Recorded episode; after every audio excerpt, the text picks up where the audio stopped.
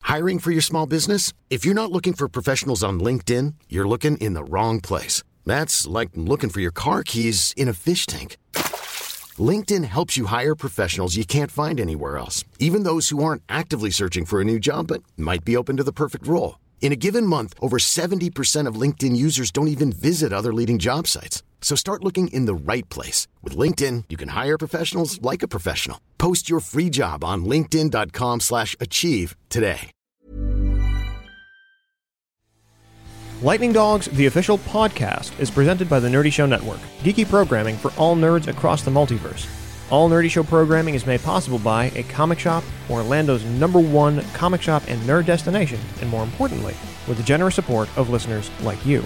To learn how you can support this and other fine geek programming, visit nerdyshow.com. Lightning Dogs is conceived as an all ages property, but these behind the scenes conversations are not all ages. Listen in at your own discretion. Sometimes a great idea is truly like a bolt of lightning. And sometimes, if you're lucky enough, you can capture the exact moment that it strikes. That's what happened for us one fateful night while recording an episode of Nerdy Show. We accidentally launched a concept that derailed the entire show and, in no time, our lives. We couldn't stop talking about our favorite action figures and B movies while twisting them into strange creatures, weird adventures, and dog puns. Lots of dog puns, primarily courtesy of me. This is the story of Lightning Dogs, a journey steeped in the glory of 80s and 90s animation and sci fi where anthropomorphic dogs tear through the wasteland of a ruined Earth, battling mutants, miscreants, and the evil Glampire. Coming soon to small screens, comic books, and podcasts! Or at least that's the goal. But how do you go from a crazy idea into a fully formed world of conflict and characters? How does a harebrained discussion become an animated cartoon series? That's what we're finding out firsthand. We've recorded the entire development of Lightning Dog since day one, from the moment of misconception to every world building session and planning meeting. And the journey is still ongoing. Tune in as we create the world of Lightning Dogs live!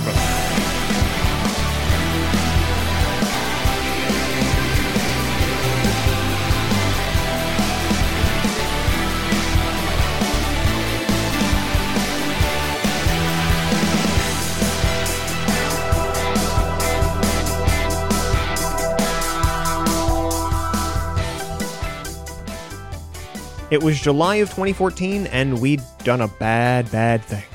We hadn't recorded or released an episode of Lightning Dogs in a whole year. It was a period of transition, and it had been a challenge to get the entire team together. So in the end, we didn't. Hi, I'm Cap. Hi, I'm Hex. I'm Tony. Hey, I'm Doug. And this is an episode devoted to the Lightning Dogs. Arr! Oh, Howl Now. noise. Shamefully, it's been over a year since the last Lightning Dogs episode. That's inexcusable. I but- think about him every day. Yeah, I, I know. we, I sketch him every chance I get. we have not stopped thinking about Lightning Dogs this whole time. In the interim, we've been trying to not talk about Lightning Dogs because we want that to happen on the air, but we we have done it a little bit. Like, it's been a year. Me, Cap, and Brian were sitting next to each other at Heroes Con, and I had a lot of sketching time. So stuff got done, stuff got talked about. if you haven't been following Lightning Dogs on Facebook, we've uploaded a ton of concept art there for new stuff. And actually, uh, our time hanging out with Brian at Heroes Con led to finalizing some certain aspects of the visual stylings, at the very least, of Narisa and Kane Corso and Kid. Which I was so pleased to see because it's like Tony sits down next to me and he plops the notebook down. He's like, "So we did some sketches of uh, you know, Kid and Kane Corso," and I'm like. Oh man, but if we all weren't there to talk about how good I open up and I'm like, oh, this is fucking awesome. it, was, it was like, it was right on. So I, I was so happy with it. Yeah, I'm looking at it now. I'm like, um, yep, you did not need me. I this is really good. I'm particularly pleased with Kid and with Kane, Yeah. with Kane Corso. We were thinking about like different aspects to him. I was like looking at uh, like 70s, early 80s businessmen, like people like Eldon Terrell from Blade Runner with the huge fucking glasses and and the Oh, weird yeah. hairdo. These early Lightning Dogs episodes were still being released as episodes of Nerdy Show, and since it had been so long, we figured some reintroductions were in order.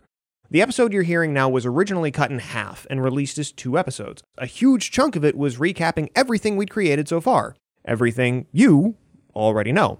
But a lot of the characters were still early enough in development, so in some cases, the act of recapping them led to more inspiration and more details. Kane Corso. He's the kind of anthropologist, uh, archaeologist type. He's an expert in master culture, what Masters they call are the humans. Mm-hmm. the humans. Yeah, yeah. Mm-hmm.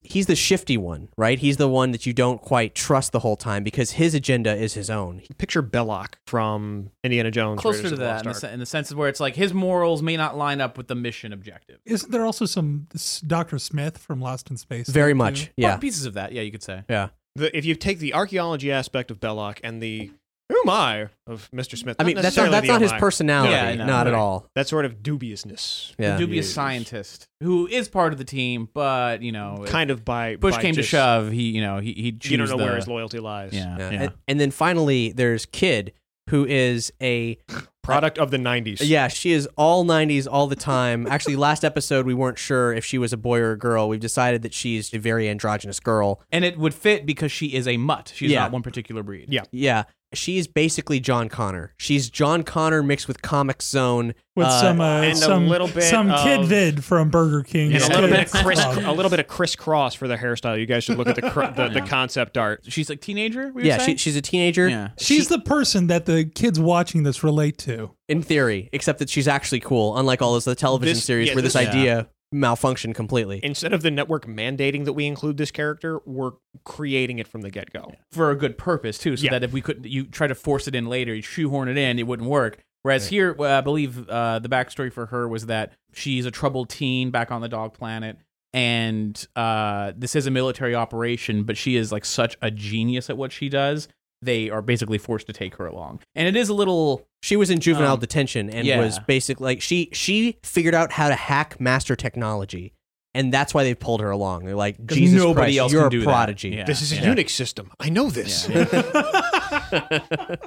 When she's around in the lab, she'll roll around on rollerblades. yeah. Roller, and possibly rollerblades. even in the broken terrain of the wasteland. We're not sure how physics is going to work in the animated series. We don't got to worry about that. You don't Um, worry about that in animated series. I'm j- that's why I'm saying broken doesn't matter. Cracks, rocks, whatever. Inline skates are perfectly fine. yeah, they Mm-hmm. snap on. By the way, in the action figure, you can take them on and off. They got a little peg in the foot. Yeah. Yep. We We gotta got figure to figure it high out. tops, right? Like high tops that Yeah. snap on. Yeah. But the story reason as to why it's like, wait a minute, rollerblades hat. How? Why? Why would a dog do that? Well, because she is obsessed with master culture, and all she has are bits and pieces from our, our human history. So it would make sense that she just looks like a hodgepodge of all this weird stuff, and because she just automatically thinks all of it is cool, even if it's like, come on, what are you wearing? You know, it's like it's it's it still works. So I'm I'm, I'm happy with the way she turned out. We have a legitimate reason for it, but ultimately, it's just because it, looks cool. uh, basically everything about lightning dogs is let's take a ton of things we like and mash them together to create something that's utterly unique and completely awesome Like and that- completely that- legitimate too. Yeah. like there's a, a good reason for it.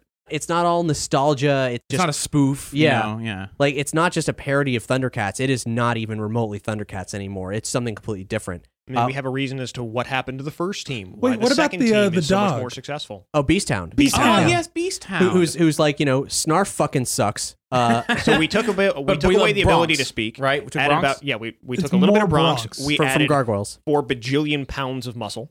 That's a rough rough estimate. Like there are there are still wild dogs on this planet, On but they Earth, on haven't future Earth. evolved the same way these dogs have. yeah. And so Beast Hound is one of these dogs that just connected with them. It's a it's a feral dog. If like you know on that show, uh, uh, Earth After People or whatever, where it's like dogs and cats will go into the wild and they'll become like wolves again and just go crazy. Well, in this post-apocalyptic crazy future, radiation dog- thousands of years yeah. Of- and and, and, and, and, Picture a possibly, furry- and possibly alien technology. Th- this uh, it's just a giant dog. and mix in some magic because Glampire's Maybe there. yeah. We don't. We're still work. Well, we'll get to that. But the, basically, it's it's it's it's just a giant dog. It's a that- furry wrecking ball Yeah. that barks. Yeah, and they so they get there and they don't know really what masters really look like. They don't. Really, they're just looking for ancestry stuff. They see this dog on the horizon. That's a really big dog, and like, hey, maybe that is someone we can talk to. Hey, and of course, it's just a barking dog. That's a wild animal that chases them, and they they, they just think it's some kind of beast. Hence, they Especially start calling since it. they have cars. you yeah, know. it- it- since they start calling it Beast Hound, and it becomes like their pet, but it's totally awesome. And he happens to be there when the far fetched machine blows up. So he gets powers, too. Yeah, I spent a little time dabbling with the concept we had a concept last time that we came up with of a plant creature that the lightning dogs would fight that would be benevolent, like neither good nor evil. I still feel convinced that we should push that to kind of be some kind of like Captain Planet Fallout thing. Like it used to be a Captain Planet entity. yeah. He's a creature with an ecological message for kids. Right. Who no, may no, or no. may but not but have it's been like formed and by five some kind of teenagers. entity that came from the earth and is now trying to rebuild the Earth in the only way it knows how, and that's just by killing anything that fights that plants. threatens it. Yeah, That is actually pretty on point for I, th- I think where where all of us are we're thinking about taking the character for sure. Now, I might be off base here, but I got a really cheesy name we could call it Guy Alpha or Gaia for short. Ah, Mm, Guy Alpha's too. It's too humanizing it because the thing that I liked about it was that this thing could look so unhuman, hu- non-humanoid. I mean, No, and I, I, I, mean, imagine the, this thing wouldn't even respond to a name. No, and I Like, it realize doesn't that. even think in that way. it's almost like the I am Groot, where it's just like, "What are you?" It's like I'm the Earth. I'm dude." the woods. Like, yeah, I'm the Yeah. woods. What do Well, you know? I, I was bringing it up because of you know Gaia. no, I get you. we- we- yeah, yeah, yeah, yeah. okay. Not a Making bad sure. idea. It's just, no, and it's like whatever the the lightning dogs would have their own name for him or it, yeah, and it would may or may not respond to that. yeah. And I'm sure they would be terrified. It's like because the whole stereotype of dogs peeing on trees. You know, it's, it's like the one place you can't go. it's like this is a this, this is a terrible place we live in. tree you won't want to bark up. My bark is worse than your bite. Damn you, Doug! You leave those puns for me. It'll, s- Write it'll that say down, that, write that down. in quotes on the action figure box, just above the blister card. It'll be there. It'll be like lightning dogs. We never turn tail, and then at the bottom Uh. Yeah, of the yeah. blister pack, Yeah, I remember the the original uh, Ninja Turtles packaging. I think had like quotes from a character on it, or at the very least, it was on the like the stupid cutout card where you'd like ruin the back of your thing Yeah. to cut out. I don't know. ruin the packaging that the bar. You know, it's like I don't. know, I've already whatever. torn it up, but I don't know. Like you, you- you're saving both parts of it anyway, but you cut one part out when you could have just kept all of it. I never saved the box. I just played with the the, the back toys. had information on it, and the the pictures. I was a fan of the show. I knew all that information. From here on out, it's a nonstop joyride through the wasteland. We update and expand what's come so far, throw away some ideas that really weren't working, and of course, we needed to lock down the power sets of each of the lightning dogs, and share a ton of wild ideas that had been brewing in our minds in the year between recordings, including new adversaries and allies. First up, we reopen the case file of the Diamond Dogs. They're the first team. It'll be revealed in a future episode that they're actually the, the first team. you Yeah, know. because Which- what the lightning dogs assume is they're like, oh, glampires made things shaped like us that fight like us to, To try to fight us, take us yeah. down. Isn't that a trope, you know? And it's like, nah, these were your friends. emphasis on were. yeah. the reason that Cap and I were kicking around as to why that worked that way is when the first team ran into the Glampire, they too wound up fighting against him, but were not powerful enough to withstand his his His his, yeah, yeah. abilities. his sex His appeal. magic, his sex appeal. power, the his bulge in his science. crotch was just far too large for them to deal with. So when they're retreating because everything's going, you know, To shit. to Because shit. they cannot compete. yeah, Dingo, the leader, makes an executive decision without consulting the rest of the crew. He realizes if they get back to the far fetch, get back to the home planet, there's nothing stopping this bad guy from following them and doing to that planet what he just did to Earth. So he says, "No, we never turn tail, and we're gonna stick and finish this fight." And he intentionally destroys the far fetch. Straight up Stargate. Yeah, it, well, but it, well, it's a s- and badass Stargate, did they- star over one Did eye. they just they didn't destroy the Stargate. No, did but that they? was originally uh, his plan. right, right. Except uh, now this Uh, is Colonel yeah, yeah, yeah. O'Neill's. Uh, it's like don't destroy the Stargate. We got whatever. It's like in this one, no, they freaking Yeah, destroy like- the Farfetch. Like there's no there's no way Dingo's gonna risk this thing getting loose. And when the Farfetch explodes, because it's using master technology and all this other stuff that they don't know, the wave of energy hits them and they're all covered in it and they get their powers. Dingo has the bark beyond bark. It is a, a burst of sonic energy that will rip anything to pieces. In fact, one of the concept sketches was him doing the bark beyond bark. It is one of the most badass things that I've continued to try and draw, and is apparent is you know it's a lot harder to draw a barking dog than you'd think and make it look like uh, an awesome picture because they don't they don't really pose for it. Just saying, Beast Hound gets laser eyes. because you need an animal sidekick that shoots fucking lasers out And of its the action eyes. figure can have light piping, it'd be great. Yeah, the, the action figure, like if you squeeze those two legs together, the red eyes light up. You know, sort of like like the threatening thing. Like you know when Superman gets really mad and he wants to threaten somebody, and the eyes light up for just a second. You go, you know, what, Superman, I'll I'll do it. Never a mind. special like Yeah. 12 inch version of the figure you can actually look through the eyes and it all looks red So that's how Beastown sees the world, just all red. like, pierre he's super quick which ties in he's kind of lightning the- fast. you he's could lightning say. fast he's a he's a martial arts expert to start with You take his martial arts skills and apply the speed to it, then you get a Tasmanian devil of death. But he's not the Flash, you know? Right, But like right. he's maybe the Roadrunner. It's a good way to put it. Not the Flash. 'cause I, it's- I mean, not the Roadrunner in that, oh, he's going to run through a solid object. That's crazy. right, right, right. he might kick at the last second of the solid object And so he that's going can flip to off break. of it. Yeah. Yeah, yeah. And he, He's- you know, you could probably deliver a pretty powerful punch when you're moving that fast too, because the amount of energy that you gain built you up, know- yep. Yeah, exactly. So yeah, he won't be breaking the speed of light or anything like that, but he's but he's very fast.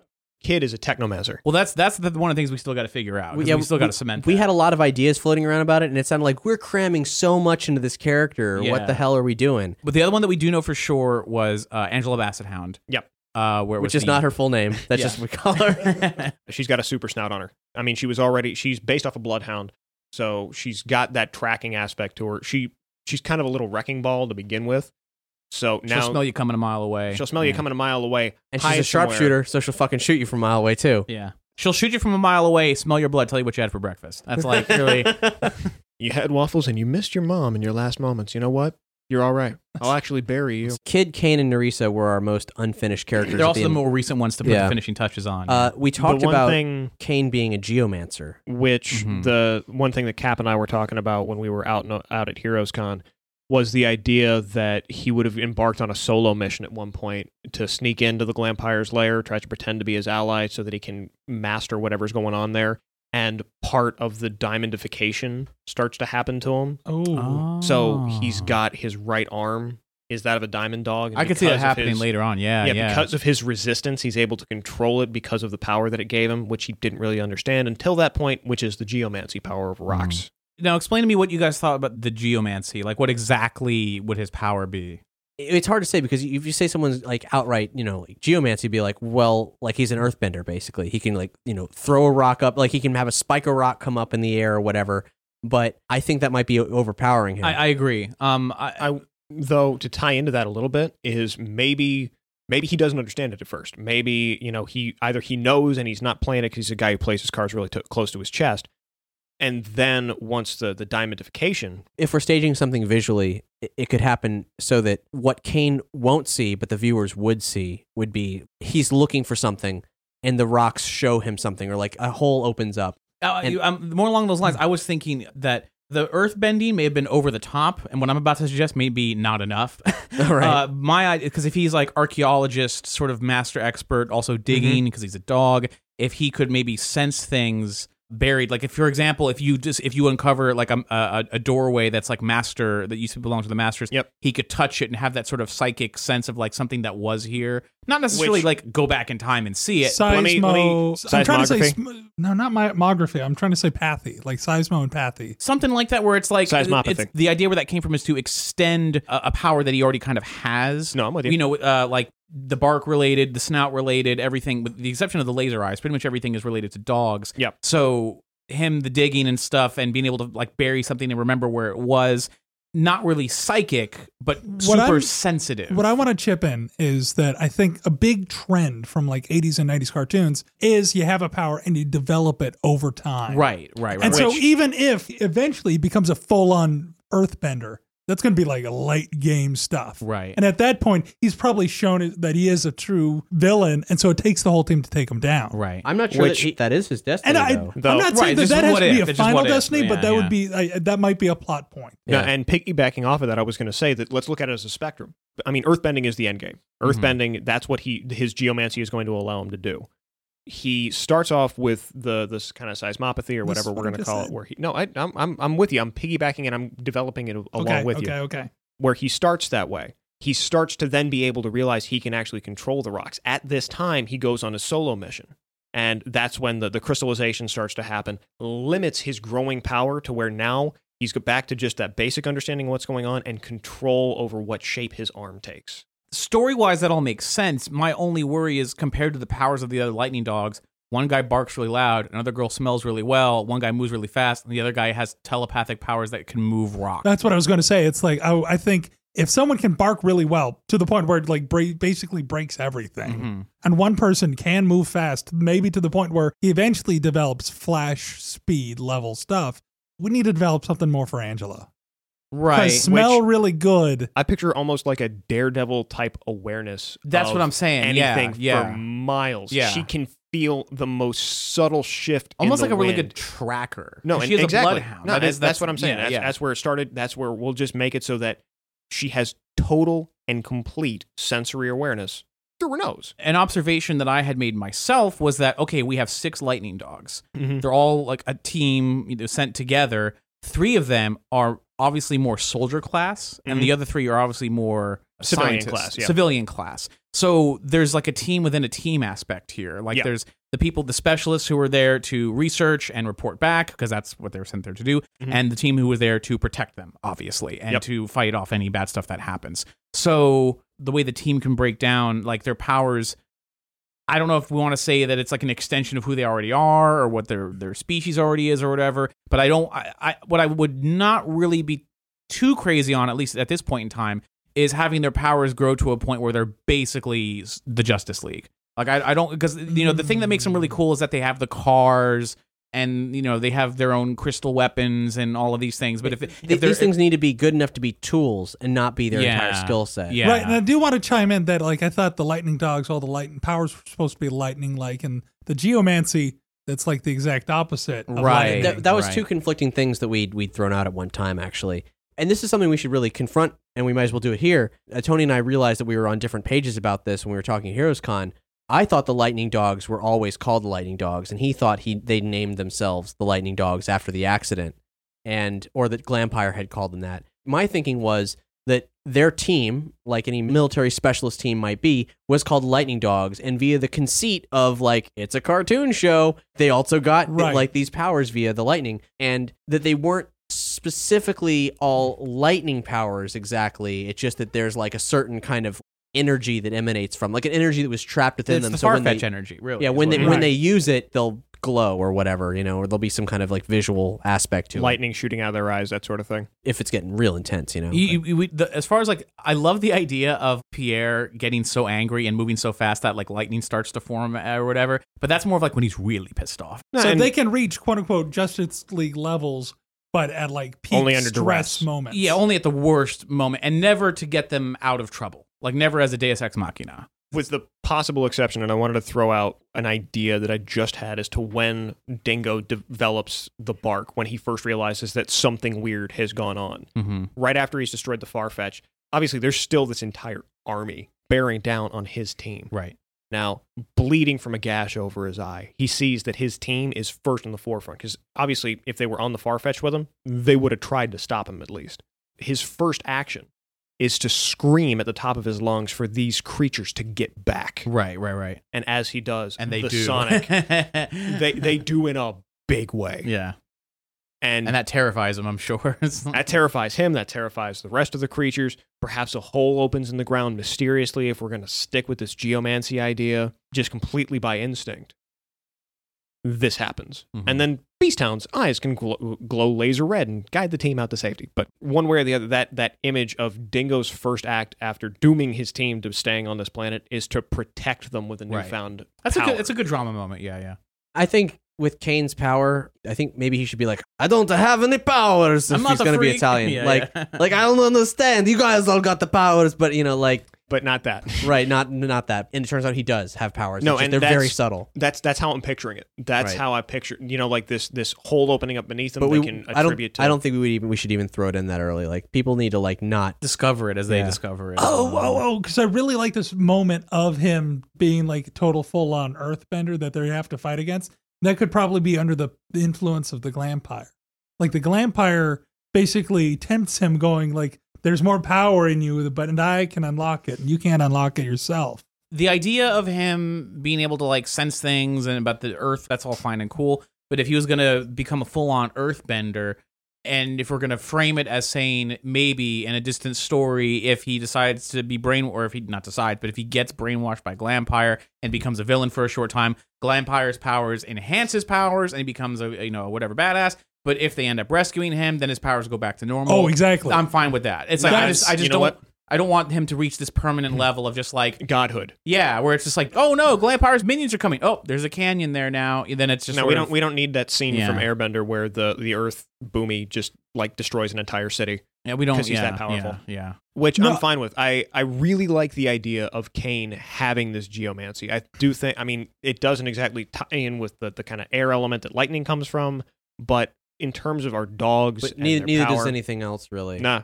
So long as his eyes do that little sparky spark, we're good. I but think we're you know, covered. I mean, and with, what, most importantly, it was an idea we had, and it could be interesting. But if we come up with something better, we should go with it. Yeah, let's take a look at the character of King Corso then, and it just remove it from the dirt geomancy archaeology thing, just to see he's Doctor King Corso. Yeah. Right. Would he be the team's healer, as it were? Like, would he be like you know? no, because he's an anthropologist. Then- no, no. Who, what? Then who does what when someone gets hurt? Well, I mean, any of the soldiers are trained in field medicine. I picture Angela as as I- like the main kind of medic type person, just because she's the toughest nails. I picture her almost as like the toughest I mean, nails mom. Basically, Um, of the team. w- there doesn't need to be someone who is the, the go-to person. Anyone can grab a medikit off uh, one of the cars and, and go for it. It's not a video game. We don't need a healer. I, I class. was I was actually going to say if there's one person who knows a little bit more to maybe make it Pierre because right now he has sort of a conflict going on with Nariso as the technological person or whatever, and since he's more of a soldier guy anyway. Plus, giving it to Angela Bassett Hound would be too. Uh, I just like saying it, so please, just let me have this. Uh, giving her the skill of being like the healer, like the mother hen or whatever, would be a little, a little too on the nose. But, but Pierre being the guy who's like, he'll patch you up and do whatever. And then on top of that, Angela is the more true soldier. She secretly might be like the most badass out of all of them. I think would be. I a don't knight. think that's a secret in the least. Yeah, but you, well, because if the three of them are soldiers, pretty much Mhm. on an equal level, except that Dingo's the leader. But Dingo's then- the leader. But Angela's, got Angela's the most like experience. Yeah, she's the probably she's like the Raphael. I would say. yeah, and so I, I see I see Pierre being more the uh, the Renaissance dog. yeah. He's the soldier who's also a poet. No, you were talking Also- about Angela having the sense of smell that made her like Daredevil, right? Yeah. yeah, well, the, yeah. the proposed power that we had for Narisa was uh, something that we called blind shot. Yeah, that's true. It was basically a spatial awareness power. It's kind of like she is aware at all times of what's happening around her, which would enable her to know, like, she's an engineer. So she's just got this knowledge of like all the car parts. Like, she was already good before, it gets better. She's so aware of what's going on, she can fire a gun behind her and it'll hit something. That may be too amorphous. It might be so, too okay, weird. well then I think the- it's too amorphous. Okay, well then hear hear me out for this. What if we sort of do a switcheroo? okay. What if Angela is more of the daredevil? She can smell it, she can sense it, and she's the unbeatable fetch ball. Like she can the blind shot, sort of whatever you want Mm-hmm. Mhm. to call it. That's Angela. I'm Yes. down with that. And what if uh, we give Narisa something that would be useful to an engineer? And I'll tell you what I, what I, my, my pitch is: something that's useful to an engineer and uh, wouldn't be too out of place uh, as part of like the dog thing. It would be more of an extension, but also a traditional power of just like X-ray vision. It's like if she's if there's if they're in somewhere or she eh, like she's working on a car or there's something going on that she like the sight might be more of a thing like a second I am- sight. I am entirely down with that, and it can even start manifesting itself early as her being able to see the full spectrum of colors. That could be. Oh shit! That's Yes. what I'm saying. That's what I'm saying. Like Yes. all of a sudden, guys, does the world seem more vibrant to you? Oh my gosh, that would be freaking brilliant. I, it's like that. I think that's really cool. That is cool. There's two two things, however. One, I'm really worried about Angela being overpowered. She's already the strongest military character we've got. Right. Well, then let, She's let, al- let me explain how I was going to scale that back. then. Sure. So instead of her being like, okay, she's a military badass who can smell you from a mile away, maybe scale back the the the, the length The of range. whatever Like the, she- the range. Angela can't be the one who can shoot behind her. You know, like the reason Right. the reason I gave that kind of a power to Narisa is because I didn't I wanted to make sure that she wasn't going to be the token girl character or Kaylee from Firefly who's a great, great engineer but kind of shitty in a fight, you know. Right. So then how about this? We do another switcheroo. Keep Narisa with the sight. She could spot traps. She can see for a long way. She can see them coming, you know, whatever. She's almost like the Legolas, I guess you could say. Give the sort of blind shot thing, like the extra sensory thing to Kane Corso. Because Kane Corso, if he's going to be sensing the earth and sort of stuff like that, that can be, I feel like that's a more natural progression starting point. Perhaps the only reason that I would say keep the the sensory awareness with Angela is I'm not picturing that as something she can tap into all the time anyway. This is the same sort of endgame like nth degree. This is Angela chips her down, shit's hitting the fan. She's got to use this. But if the shit's already going down, what use is it going to be to smell something a mile away? That's when it ties into the everything that's around her. I think it's weird to have these powers that kind of They all have a final smash. No, no, no. I'm okay with the p- uh, power with the final smash. I'm talking about like the Venn diagram of powers. Like if one person has sensory powers, cool. That one person has sensory powers. Right, right. We shouldn't have two people with sensory powers because there are Right. so many cool powers we could give people. Right. Yeah. That's why. So I'm thinking in terms of like what the character is going for. Like Narisa, she's not going to be on the front line. She's not going to be fighting that much.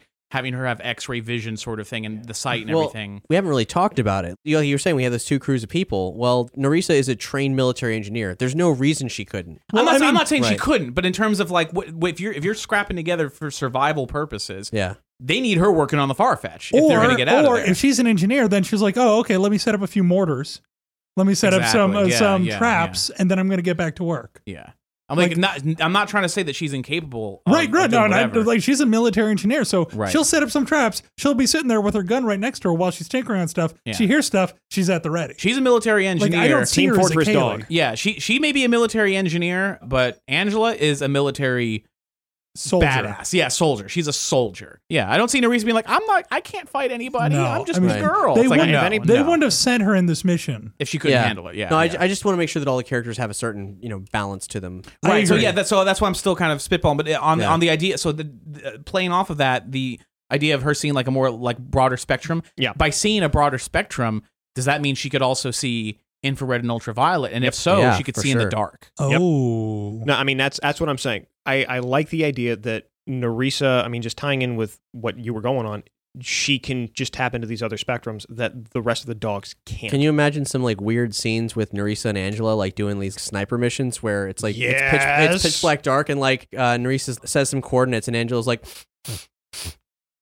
okay, I think I got him. You know, like or even even that it's just like i- i- you put an infrared laser beam on the front of like a laser gun so the infrared you can't see it at night but, But Narisa, Narisa can, can. and Narisa's looking through things she goes okay aim a little higher a little higher all right the dots on him she's like are you sure because it's pitch black out here I don't even know what I'm like just trust me you, you your dots right on him just go ahead and then oh yeah he's down you got him it's like Now, I am I am entirely down with But that. what I was going to say is, if we're if we're giving one person the sensory, and I'm loving Narisa with Mm-hmm. developing vision, should we give Angela something else besides smell? We- I know we love the idea of her with having this smell. maybe but- she's already got decent smell. oh, I'm up for changing it yeah I'm up right. for Like, changing like, it kill yeah. your darlings. Like, yeah yeah yeah yeah It's okay so uh, are, so are we cool with Narisa with the vision Absolutely. That sounds neat. Yeah. okay Uh, I so then really like we'll- the idea of her just like having developing these. All right. So we'll we'll table that, and uh, let's say let's let's try and rework because we still got Well, King Corso, Kid, and, uh and we got to think of a better thing for her Angela. I mean, maybe kid.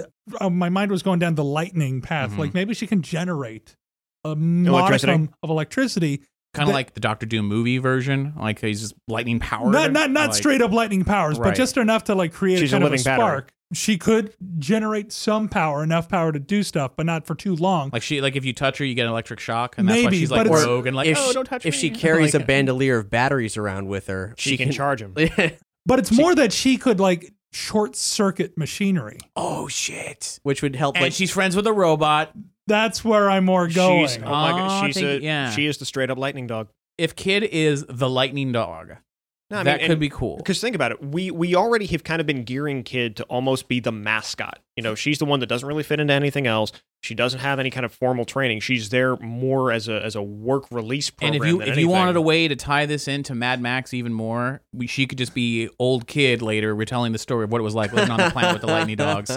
And I love You the know. idea of her being relayed this job. Like, here, charge the batteries. Like, I hate doing this, and I get really hungry. And could you? but could you My hair imagine the stands on tension? end. Do you know how much time they- it takes another to make thing, it look like another this? thing I don't think we explained, like, is that uh, you guys please tell me if it's like no, I don't agree with that. But the idea that most of the weapons that they use are laser based, so we don't want bullets and you know it's a little violent, you know. So if it's like laser based weapons and they run out of batteries, it's like.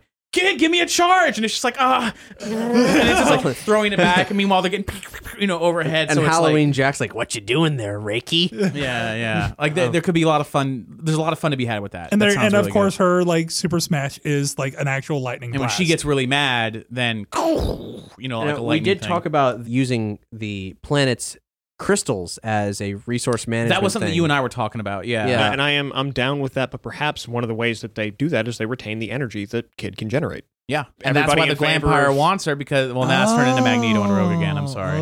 Oh. On the flip side, who gives a shit? because I Because do. that's- like no. I, I, I want. I, if It's we can been think of done a better. before, If we can think of a doesn't- better way to do it. Then In the yeah. end, like Lampire, like he wants them all dead anyway. It doesn't matter. He doesn't like having her around. He wants to purge this planet Right. of this like lightning dog scum. Once they've got the far So let's so let, let's let's try and, and get this so we can move on to things like Glampire well, or I, whatever. I mean, really, the lightning dogs are an obstacle in the path of Glampire returning to the stars, which he's been trying to do for well beyond the extinction of humanity. Yeah. So That's Uh, something we haven't even gotten into yet. So for for the time being, we're gonna say Dingo Bark, Beastown Laser Vision. Pierre's still quick. Yep. Narisa is gonna have the vision Sight beyond spectrum, sight. which is pr- which is pretty cool. Sight beyond sight. We're not going to call it that, but yes. Yeah, but that's you know you get it. Kid is gonna be like the battery, just Yep. energy, just pure energy. She generates energy basically. Yeah, she's she's Yeah. like Electro. Yeah, there you go. Kane Corso, we're still on the fence about. I do like the idea of like maybe static though, not electro. Like like she's just like it's very minor. Yeah, it's- she's Right. not Storm. She's not No, gonna not throw at all. lightning. Not I bolts. mean, No. only on like once again Smash like level. w- like once every three seasons. Like, I like Kane Corso. I do like the idea of he- him kind of being able to like see through Earth, being able to Right. kind of manipulate it very minor, and then once he like if Yeah. he gets the crystal hand, he Right. can manipulate that. Right. So okay, so let's think of it this way. So if we got Narisa's got the sight Mhm. and everyone everyone else has got their powers, what's something that would fit in with that that doesn't feel like a a version of someone else? Because if you can see through the earth, well Narisa's got Right. Whatever. You know, like, what what's- is the you so know. let yeah, let's think of something else for Kane Corso and for Angela. Or or we could like we can.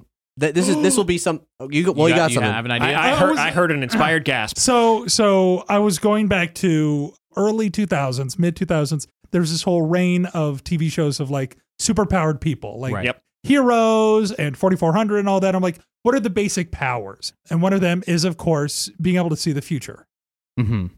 And so I'm thinking, well, how cool would it be to have someone who is, has kind of questionable moral uh, like like loyalties can see flashes into the future. Hmm. A guy with one foot in the past can see into the future.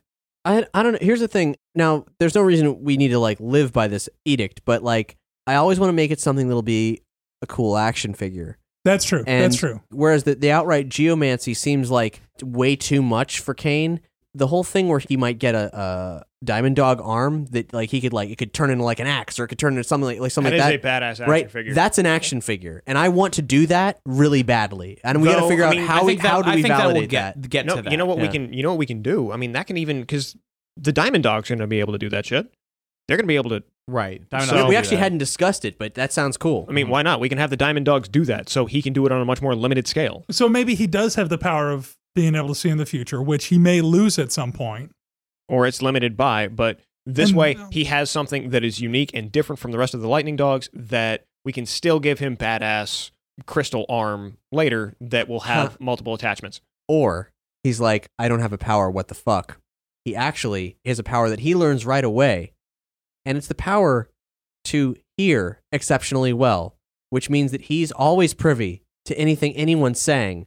And he can manipulate the fuck out of absolutely everyone because he knows what's happening all around him. Holy monkey! Done.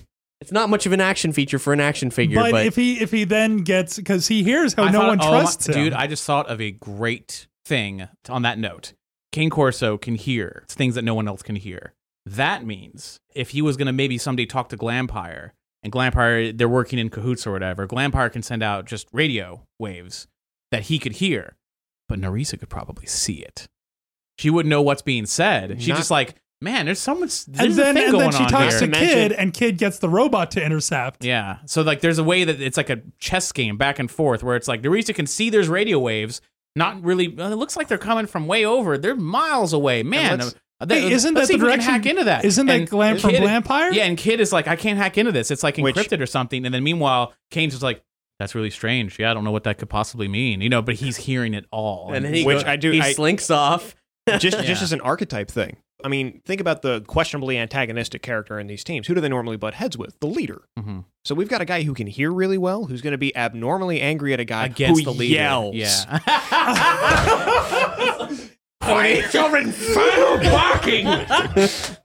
that's it. I can't I can't that has to be it. Yeah, I am- no, I'm and down then he with that, and then eventually he still and he gets cr- eventually gets the hand that he can control because that's a part of the crystallization. He stuffs the diamonds in his ear so he doesn't have to hear that shit. It's like, no, that's great. I love it. Oh, that just leaves Angela. Yeah, so Angela. So Do we, got- just yeah. want to make Angela really fucking tough? I was thinking about that. Because honestly, She's I already picture- like- I, like I keep Wolverine? looking. Yeah, no, not like- necessarily to the the healing Oh, she, standpoint. can, she can punch a rock and kind of crack it, you know? just really, Well, really I, tough I figure skin. Pierre could do that if he's moving fast enough. No, right, but, but it's that's still going to because- hurt. Yeah, he's Yeah. he got he's got brittle, brittle, delicate fingers. But she's up always here. so strong to begin with was the idea. No, but that's the that's thing, going to she- be an enhancement of that. But by giving her just kind of like this semi indestructibility, Mhm. she's still too small to like shield everyone. but she will Right. run in like a goddamn wrecking ball.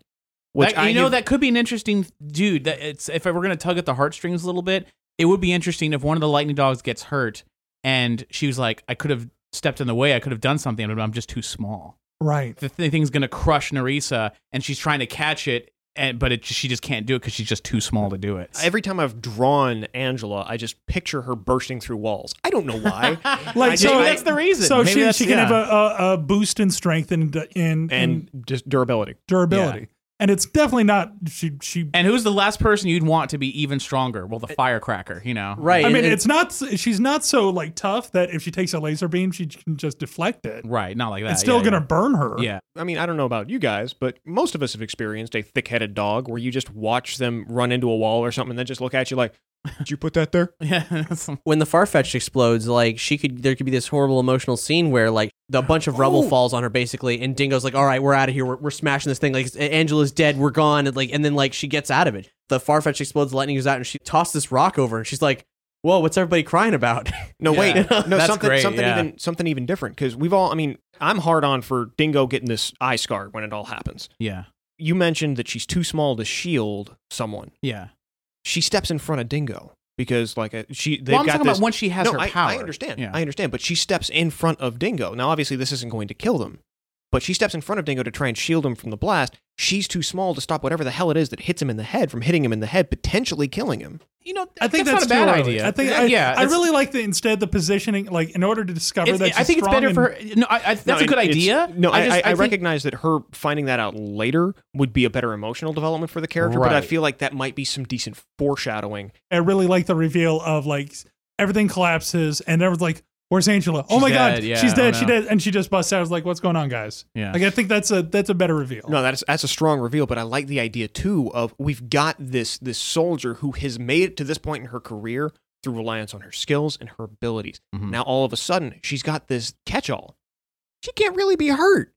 So she starts to fall off of that and mistakes are made. Yeah, and that's yeah. when we get into Yeah. And her- get into her- somebody yeah, yeah. getting hurt. her and then Achilles all of a heel is sudden- her size, and, and then that's all- something you could never change. and So- she she has to all of a sudden then we go back with this like whole arc of her getting back to form training back up she can rope the other two soldiers into it with her because i i, I can't wait to really explore that relationship that's yeah, yeah. I agree. That I mean, because because I just imagine like if you're super fast, you're definitely going to get lazier. Like whatever, I'll do that in five minutes. I, what does it matter? I'm still going to do it 3 times faster than you. gonna have me run laps there angela so let's go over this again. We got Dingo has the bark beyond bark. yep We So got- Mm-hmm. start, change. Just say he's got super bark. He's Mm, Whatever. got super bark, Ultra bark. ultra bark. the uh, omega park Narisa has the awesome vision, Mm-hmm. spectrovision spectral vision. How's that going to be an action figure? the same way that you maybe I mean, she maybe you she, click maybe her something eyes. and her eyes change. her yeah, eyes may- change maybe and her then eyes again. light up white. I don't know. Are we, are Uh, we dealing with present technology or 80s technology? yeah, I don't know. Yeah, Cane dude. Some of these Corso- new toys coming out are pretty badass. Yeah. You know. Anyway, so Kane Corso has the the hearing, Hearing, and then yeah. eventually the arm. Kid is basically a battery. Yep. Uh, Beast Hound has the uh, laser vision. just and- because fucking cool yeah. And Angela, Angela is is strong. strong, and Pierre has the speed, and that's That's lightning dogs. Yeah. that's to me the like the, the two key. Like if we didn't have a strength and a speed, then I'm like Right. we're we're missing out on something because strength You're right, is you also got it, another pillar of superpowers. Yeah. i am so very happy right now Oh, one thing we did not address: Wolfman. Before they meet any bad guys, you know, before they, they're just like, "Oh my gosh, this place is barren. There, there's no masters." You know, the where, where this is terrible. They're able to pick up on a radio wave something that sounds like Wolfman Jack, who's just like, "I'm listening to the beats of this time, and you know, listen to like some and here's some rock and roll to cure your soul." Woo! and they're like, "That what?" and so it's like, if you want to make a request, call in our live hotline. Do that, and somehow they're able to hack in and be like. Who is this? It's like you're talking to the Wolfman, and they're like, Wolfman? somebody's calling what They're like Wolfman, like like Wolf and and Man and maybe maybe this is something to do with the Masters. Where are you? And it's just like, oh, I'm located at the whatever booth, and they're like, we got to get to him. So they fly out on their hot rods or whatever, or, just, American or on graffiti foot, style. yeah, whatever. They get there, and it's like a little small building somewhere, and they kick open the door, and then leads down a staircase, and like, where does this go? And they tri- flick on the lights, and it's just a massive underground server room, and they're like. Wolfman, are you in here? He's in his little blinking red light. Yeah, I'm here. What's up? And they're like, and they're like, what? where are you? Are you in this box? He goes, what are you talking about? I am the box. So Wolfman basically was back when humans were still around, was just an artificially intelligent radio disc jockey based off of obviously Wolfman Jack. Because in the future, why do you need somebody to sit in a booth and request music and play it when 24 hours a day you can just tune in? It's the same awesome personality all day long. Take all the classic radio personalities, Mix that them into people one love. thing, yeah. or no, just like different stations. Uh, yeah, you just do- yeah, so for each this station, Just, this yeah. just happens to be the Wolfman Jack station. Yeah, and it it just missed the bombing. You know, it's the only one that's still around, and it's just like, yeah, it's been really boring out here for the Wolfman. Uh, nobody's been calling in for a long, long time. you're the first caller in. Well, I I, I, I stopped calculating. Yeah, yeah. so he's the only link that they have to what the masters were like, what culture was like. So of course, Kid is talking to Wolfman all the time. She's just like, "Can you tell us like about the, like they find a calendar and it's like, wow, what happened back in the year 2159 uh, on April the seventh on this time?" He's like, "Oh, I it was- played this song. As I, played, this song, uh, the traffic was backed up pretty bad that day.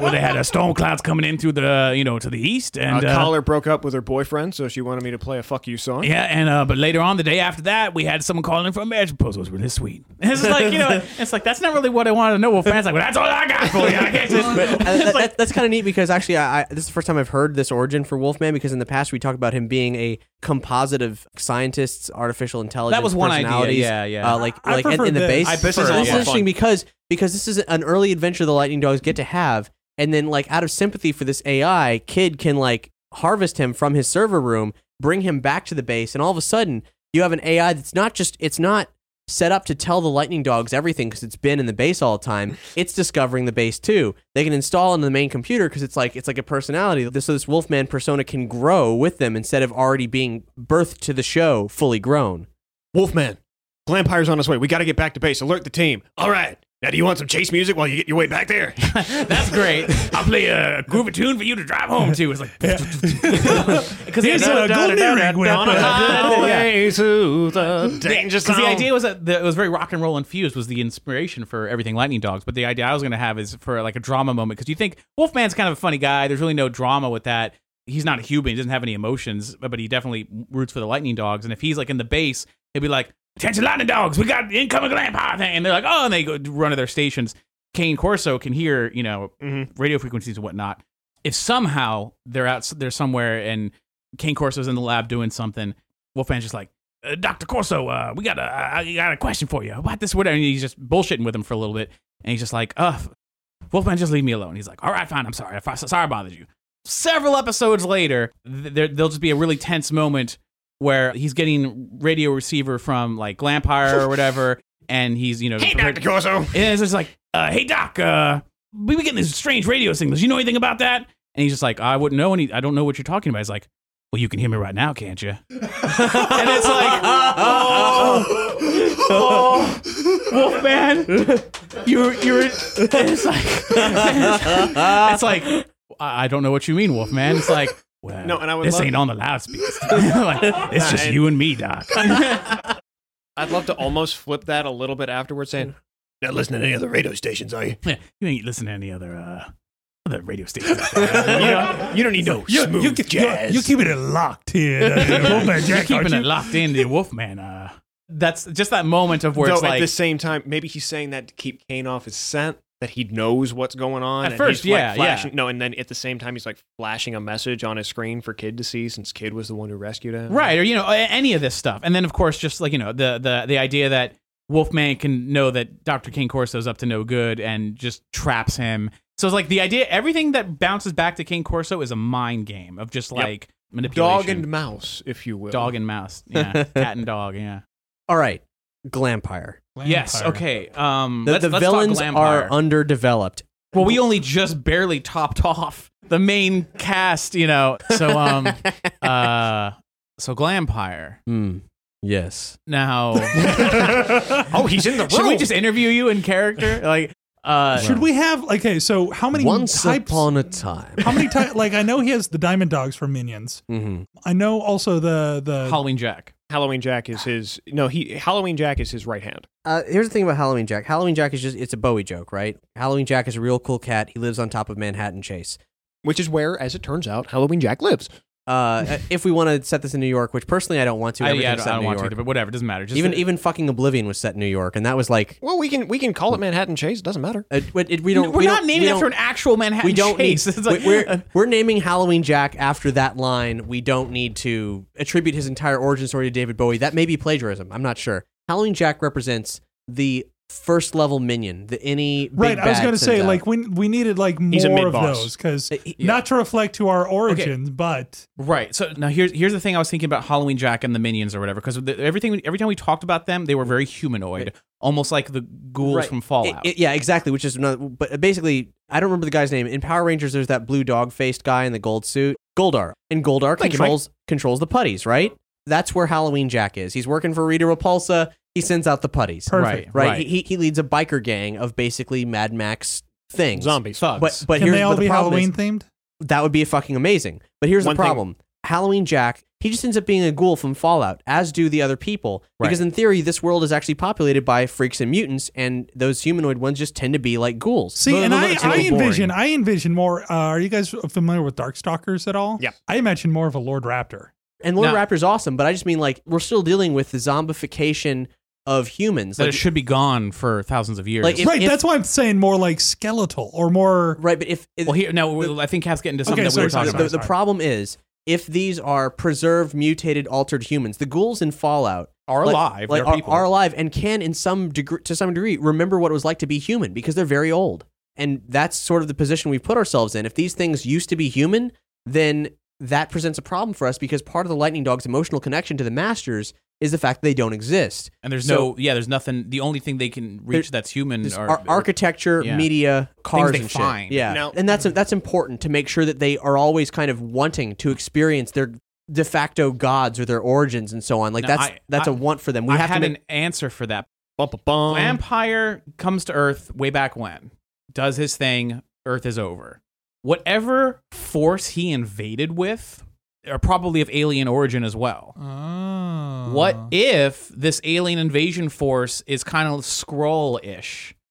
Where they just say, "Hey, this world we just destroyed, we're gonna live like people now because man, that was kind of cool." Or Jackets, or you know? going off of the scroll idea to ready the invasion, they came first or whatever. and they were able to blend in. well, here's the thing. This is actually contrary to the origins of Glampire that I thought we had established. Right. That's that's. What, I mean, we still need to get to that. I don't want Right. to trample on, on all okay, that. so stuff. what was the origin of Glampire? Glampire was exiled to Earth as a prisoner. In Glampire's mind, Glampire is a hero. He's Che Guevara of his planet. Right. and he was chucked to earth like oh fuck you go to this backwater planet and maybe maybe he was even a good guy maybe his rebellion was the right thing to do for his planet doesn't matter his species lives for a really long time he failed in his attempt to overthrow that society he got thrown to earth a long time ago maybe 20th century maybe a little earlier and has been existing there throughout and what he's been looking for is he's been watching and waiting growing in power and doing all this stuff, like just, you know, being a celebrity, getting his kicks, doing whatever he needed to do to bide his time because humanity's technology was hundreds of years away from what he needed to return to the stars and try to save his people. But he, when you can live forever, you know, just a waiting. What's a game. couple centuries? Yeah. But the problem is, is that as soon as humanity had really achieved that level of technology, they destroyed themselves in a nuclear war. Right. So Glampire You becomes a master of fucking nothing. morons. Like so, now, I, I really like that origin.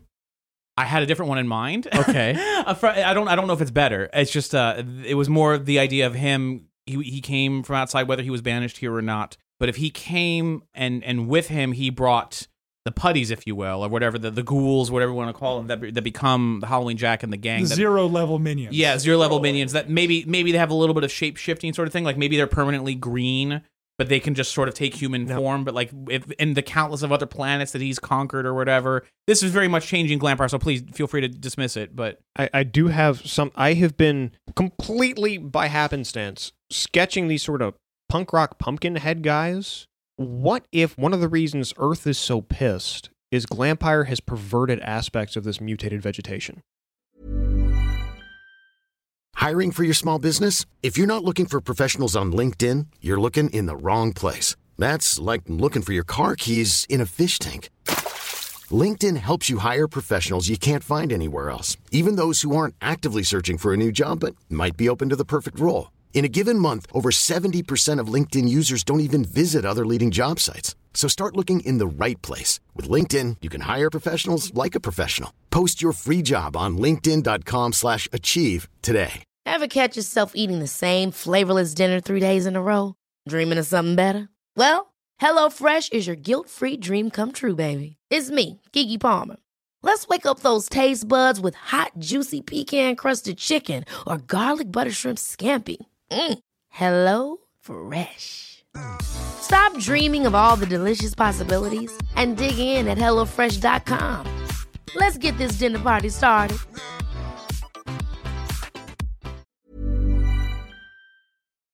and that mutated vegetation is where Halloween Jack ties in.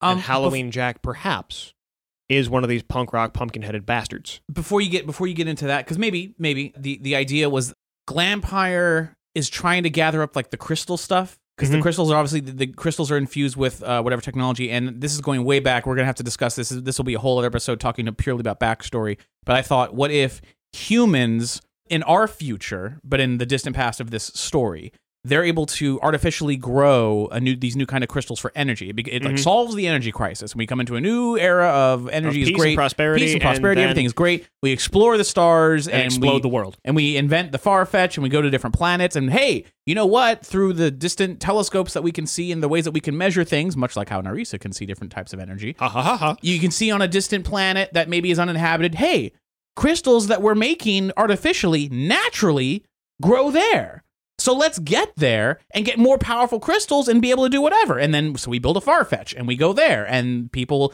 build a colony there to farm the crystals and they Fuck bring yeah. their dogs That's great. Yes. Yes. and the crystals have energy powers that enables them. So once humans abandon that that planet, the crystals will help the dogs can age and evolve much faster. So that because I remember thinking the idea that oh we want it to be like you know thousands of years of evolution for dogs to go from being regular dogs to being like walking on two legs and talking.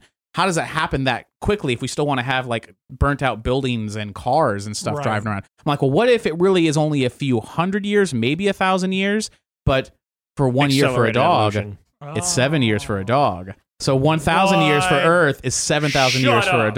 dog. and, God damn it, Doug. and of course, who knows about the beautiful rotations of the bastard. planet? Yeah, and that, who uh, knows about yeah. the planet rotation? Yeah, it- all this. Conti- and- and- anyway, the dogs grow up on that planet. Just the crystals are a part of life. That's they, they don't need they don't need fossil fuels. They don't need whatever. They just hey, just throw a crystal in it and it's gonna work. So they get to Got Earth. a and they- problem? Throw a crystal at it. Yeah. Now that's oversimplifying it, but you see what, I'm- what I'm Yeah. getting at.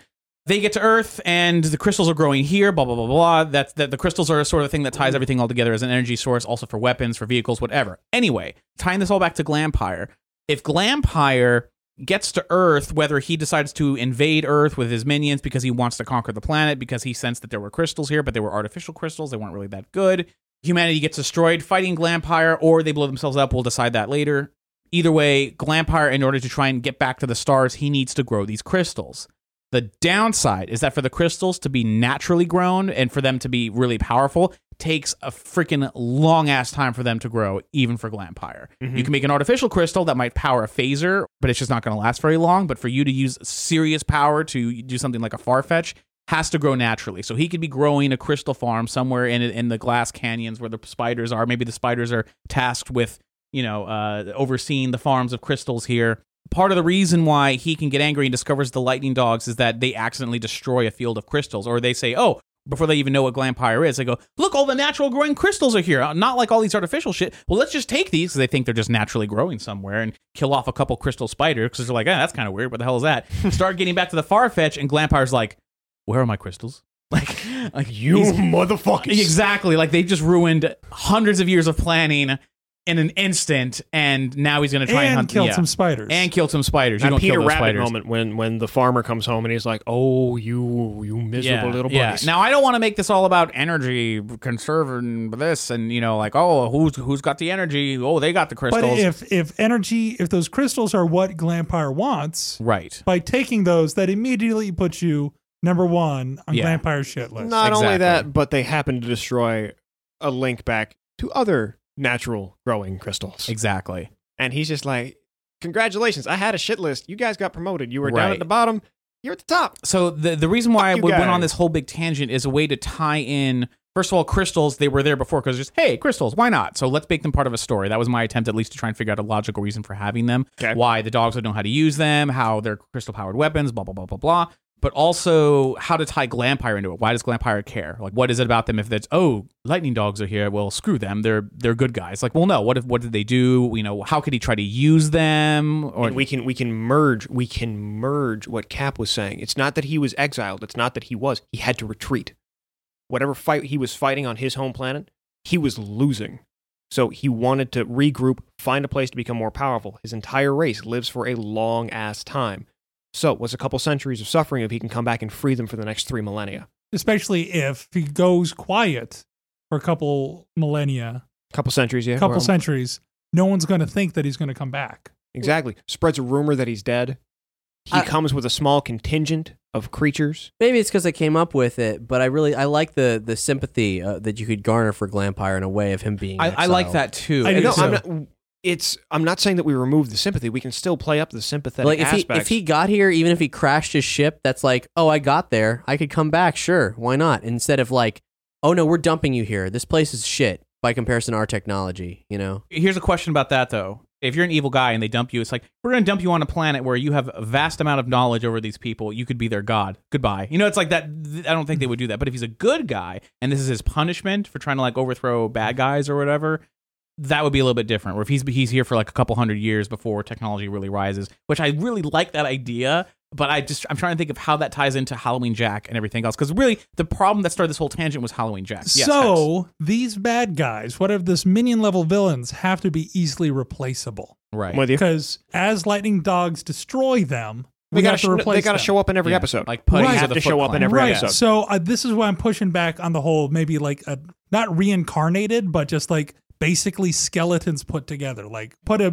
pile of bones into a machine, You know- it comes out as some kind of weird and one thing that I've- Halloween creature that Oh, that would be great because you take a pile of human bones, show them to an alien. Are they really going to put together a man? We got no idea whether or they're not a- the if they're a sp- dinosaurs. If, if they're a spacefaring alien species and They're they have gonna all the understand. human bones, they could probably figure it out. No, but Problem not- we can't but- use dinosaur bones because we don't have all the dinosaur bones. Who's to say who? Because we have these aliens who are using the bones of the masters, but it looks nothing like what we would consider what the lightning dog's history shows.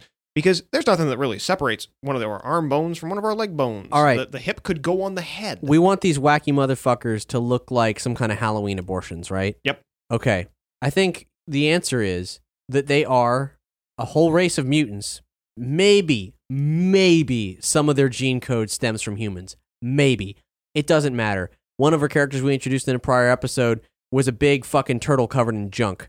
Like, so uh, we- we're, we're overthinking it, maybe. Then. right, Yeah, right. yeah. Okay, so these things they don't look like spiders. They don't look like mummies. They don't look like any other kind of Halloween garbage. They look like all of it smashed together, and each one looks a little different. They're all just a bunch of wacky garbage. And you know, the lightning dogs might find like a village of them sometimes, and they'll be like, "Oh, whoa, whoa, whoa!" whoa. Like, we're, like they're ready to fight, and they're like, "This is a mom and her kid. They're just fucking disgusting." You know, like I- I- No, I like the idea that they are Halloween abortions. now you know.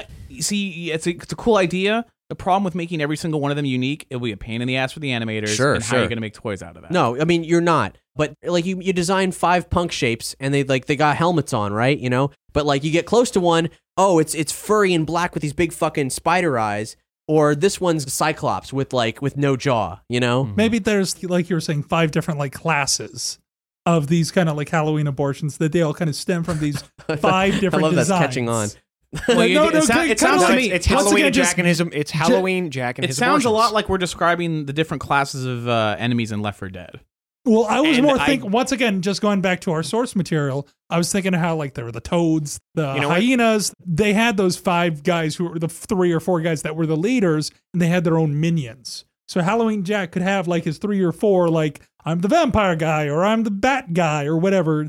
And so, and then they have their own clans behind them, and Halloween Jack has to like act as the peacemaker between these stupid clans. I mean, he runs a gang. Like it's really disassociated. Basically, these people are Huns Like right. they're they're no, no, no. And when I Yeah. say peacemaker, I mean he just has to make sure they're not fucking killing each other that Yes. day. Hey, hey guys, break it up. Good- Maybe don't b- bust each other's heads up. lightning with- dogs are out there, fellas. They're Yeah, out that's, there. that's what I mean by the peacemaker. Like Right. the, these guys, these four or five different clans fucking hate each other, and it's up to Halloween Jack that they don't kill each other before the lightning I- dogs. I do. think- They hate the lightning dogs more. And to tie into what you said about you know we're describing the different classes in Left 4 Dead, that kind of cultural shorthand isn't a bad. Oh, thing. I don't know. They all, Right, they right. all look So, like if we're talking about these Halloween creatures, right? They all are so freakish, and in theory, like if we were able to extend a budget to this show where everyone would look differently, they would be so freakish that their wars are regional. They're not about physical deformities or whatever, Mm-hmm. because they're all scrambled mutant nonsense.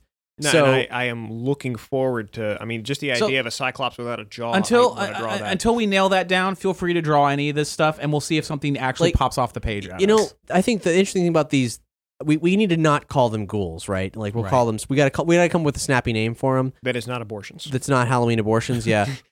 Um, I would love to see that on a toy box, though. I'm not gonna lie. but please name your punk rock band Halloween Abortions. it, it opens up the possibility of like, remember, all the He Man characters are like, I'm a guy with the long neck, or like, I'm a guy with the fucking claw hands, or like, you know, shit like that. We're just creating a whole society of that shit, or like, Right. eh, like with the Ghostbusters action figures, I'm a football player, you bend me over, and there's a fucking monster in my back, you know? yeah, like, yeah, yeah. Le- Well, let's let's circle around to that because there's a couple of the ones that I think Cap and I had talked about that not everyone else talked about. Mutant League football. yeah, yeah, yeah. Do you remember um the Queen? Queen Bitch? Queen Lich. Oh right, Queen Lich. Yeah. What happened was is that I was just making another stupid David Bowie joke, and Doug was like, "Oh, Queen Bitch." Well, we can't obviously we can't say that. Uh, Like, so let's say Queen Lich. And I was like, "Oh, that sounds really cool. Okay." So there's a flowchart I published in September of last year that Doug created. Uh, may- maybe you guys caught on to it. There's there's a I can lot. explain all of this. by There's the a way. lot of crazy stuff going on there. I've barely spoken with Doug about most of this, and we didn't talk about any of it. for a year. Yeah. Yeah. So we got things you might know from other episodes on there. We got Captain Scrap, the turtle we talked about. We got Nagel, Glampire's androgynous robot r- assistant. robot and- assistant. We got Space Boy, the kind of Johnny Quest sort of uh, space terror sort of character. Then there's some kind of like bizarre demon thing. It just has a bunch of question marks. There's a plant thing, which has a picture of man thing. Ninja cats from Japan? Question mark. I have to explain that. Uh, yeah. and- Samurai it- pizza cats. it- Antarctica robots? Question mark. These were all things we talked about, by the way. I know. Bad Masters from a Forgotten Human Colony, uh, and then Queen Lich.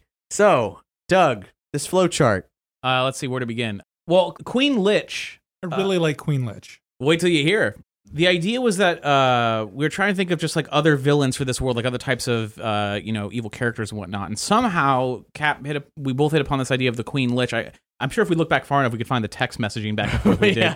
where uh, if, if I'm, go- I'm going to try to remember the idea that we had, she was a human back when uh, things were going real bad. She was a scientist, like a brilliant scientist, and the world's going to shit. And she was brilliant in like nanotechnology and trying to outdo whatever was going on. Uh, It was life extension by virtue of, Of nanot- cybernetics and yes, so on. yes, because a lich. Because uh, how do we? How would you define a lich? Like life extension by the death of. Yeah, uh, Li- Lich is an, un- an undead entity. Yeah. Right? An that's undead fully- sorcerer using Like, the, Uh, that's- they're fully cognizant. They're not a zombie. right, right, right. They basically like seal their soul somewhere right. to magnify their own powers beyond death.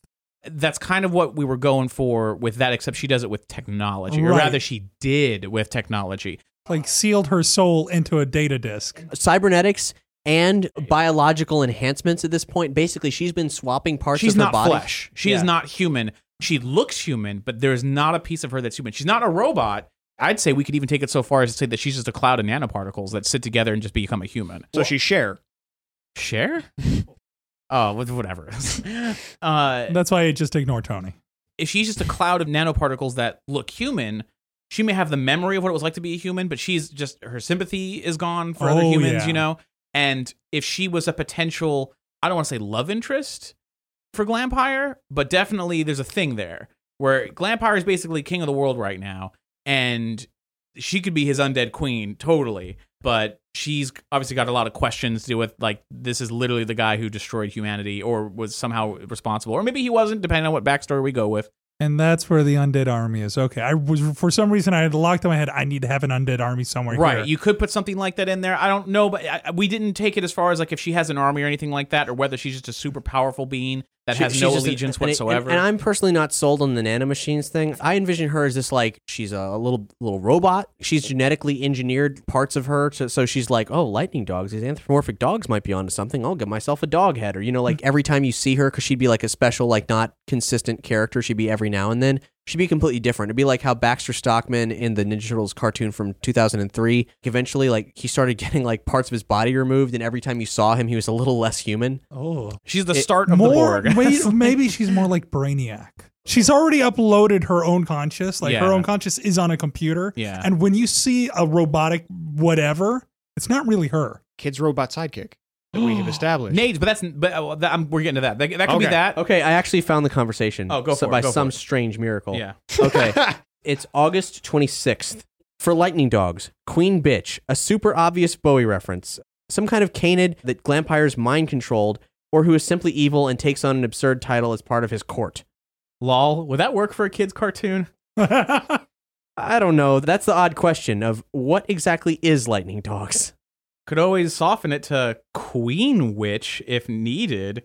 Glampire plus Queen Witch has a nice ring to it. Maybe in more ways than one. Lol. Winky and I face. get booed. I get booed. This is a private text message. Uh, I, I, not, not anymore. and yeah. I, I said, LOL, that'll work. And then genius struck. or Queen Lich. Ooh, good one. Of course, the technology wasn't perfect, so now she's a lich instead. And instead of magic or her being a wizard, she used to be a human scientist who became immortal because of some advanced form of technology. And then you say, Dude. and then I say, "Arrgh." And then I said, LOL, what if one of her, quote, powers is that she keeps, quote, upgrading herself and frying her genetic code in weird ways? Oh, that was it. That was more of a biological thing. Yeah, yeah. I said, she can't be too robotic, but I think there's something there. Not robotic, genetic, surgery and chemicals. yeah, like the bad guy from Hellboy, the guy who like cut himself that had the surgical addiction. So imagine she has a surgical chemical addiction. Mm-hmm. She has this addiction to keep Right. perfecting herself to the point where like she has this constantly changing goalpost. So then I say to Cap, yeah, I know what you mean. Just that her goal should be to somehow regain some of her humanity, not just be a better dead thing. Ah, so she's actually dead, not just lich like. Gotcha. So, I mean, because it's like, imagine she is constantly altering herself, genetically altering herself, surgically altering herself, chemically altering herself, to the point that she realizes she no longer has a soul. She no longer feels empathy. She no longer is human. She barely remembers what it was like to be human in the first Right. place. And so Yeah. at that point, she's trying to find that humanity. She It's can't. impossible. right. Yeah. She doesn't find it in the Glampire. She doesn't find it And in it's the. just- it's mutants. ironic because- And then she finds it in the Lightning Dogs. You could Man's say- best you friend. could say the, the thing is that if she doesn't like Glampire, but the irony is that he's the only one who either could A, understand her, B, help her, or C, even remember what the fuck a human was like. I mean, you I know. imagine like maybe she was on this path. She found Glampire and then decided, I want to be like that. Took Could some be. wrong turns. And then now she kind of like mentally blames him I- I- for losing yeah, track. I, I, I, I had this image of her being the pseudo love interest, where maybe it's not, maybe they're not love interest, maybe they are, but just the idea of that she has no problem hanging out in Glampire's castle every now Right. and then, No, yeah, just 'cause- to chat. They're just really flirty and weird. Yeah, it's right? weird. Like she still blames him, but that, I mean, who else is she going to talk to? Exactly. Exactly. like maybe you know what? If Glampire is a guy who's been on Earth for a couple hundred years before things went to shit, and it became revealed that he's an immortal being, maybe she was a scientist who was trying to study him, sort of like a Harley Quinzel uh, Right. situation. And she kind of wanted to. She, I don't want to die. I want to live with That's you. why I'm saying, like, you know. and he's just like, I, uh, what do you want from me? I can't. You know, he's not really a vampire. He can't bite her. You know. so part like she did take, maybe she gave her some DNA samples and that's what s- took her down the wrong path. Maybe, but that this we're going into like world building here, Right. like serious world building that may not be perfect for But right I love now. the idea of someone who's like she's like she's part human, part machine, part whatever, Yeah, yeah. and then constantly quote unquote improving upon herself. But she doesn't have a shit. No pun intended. She doesn't have a dog in this fight. it's like so she she doesn't really, you know. She, But the, the only reason she she pursues the lightning dogs is because she sees those traits like empathy Right, right. that she doesn't They're see. in clearly the good mutants. guys. right? Yeah. And that's what she longs for, and so she might and like she'll cut it out of them. right exactly. She'll experiment on Yeah. them. On the graph here, I also got uh, Nigel, the uh, sort of the robot.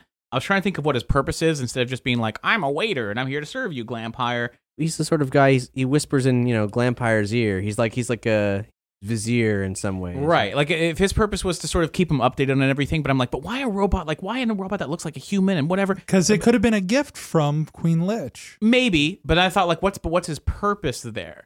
And then we talked about the robots in Antarctica sort of possible scenario as being like another huge army of stuff that's a, a threat down a the threat road. down down the line. This is all down the line. Right. But what if a weakness that Glampire has, because he clearly freaks and uh, the genetic things, he's, he is a living creature of some kind.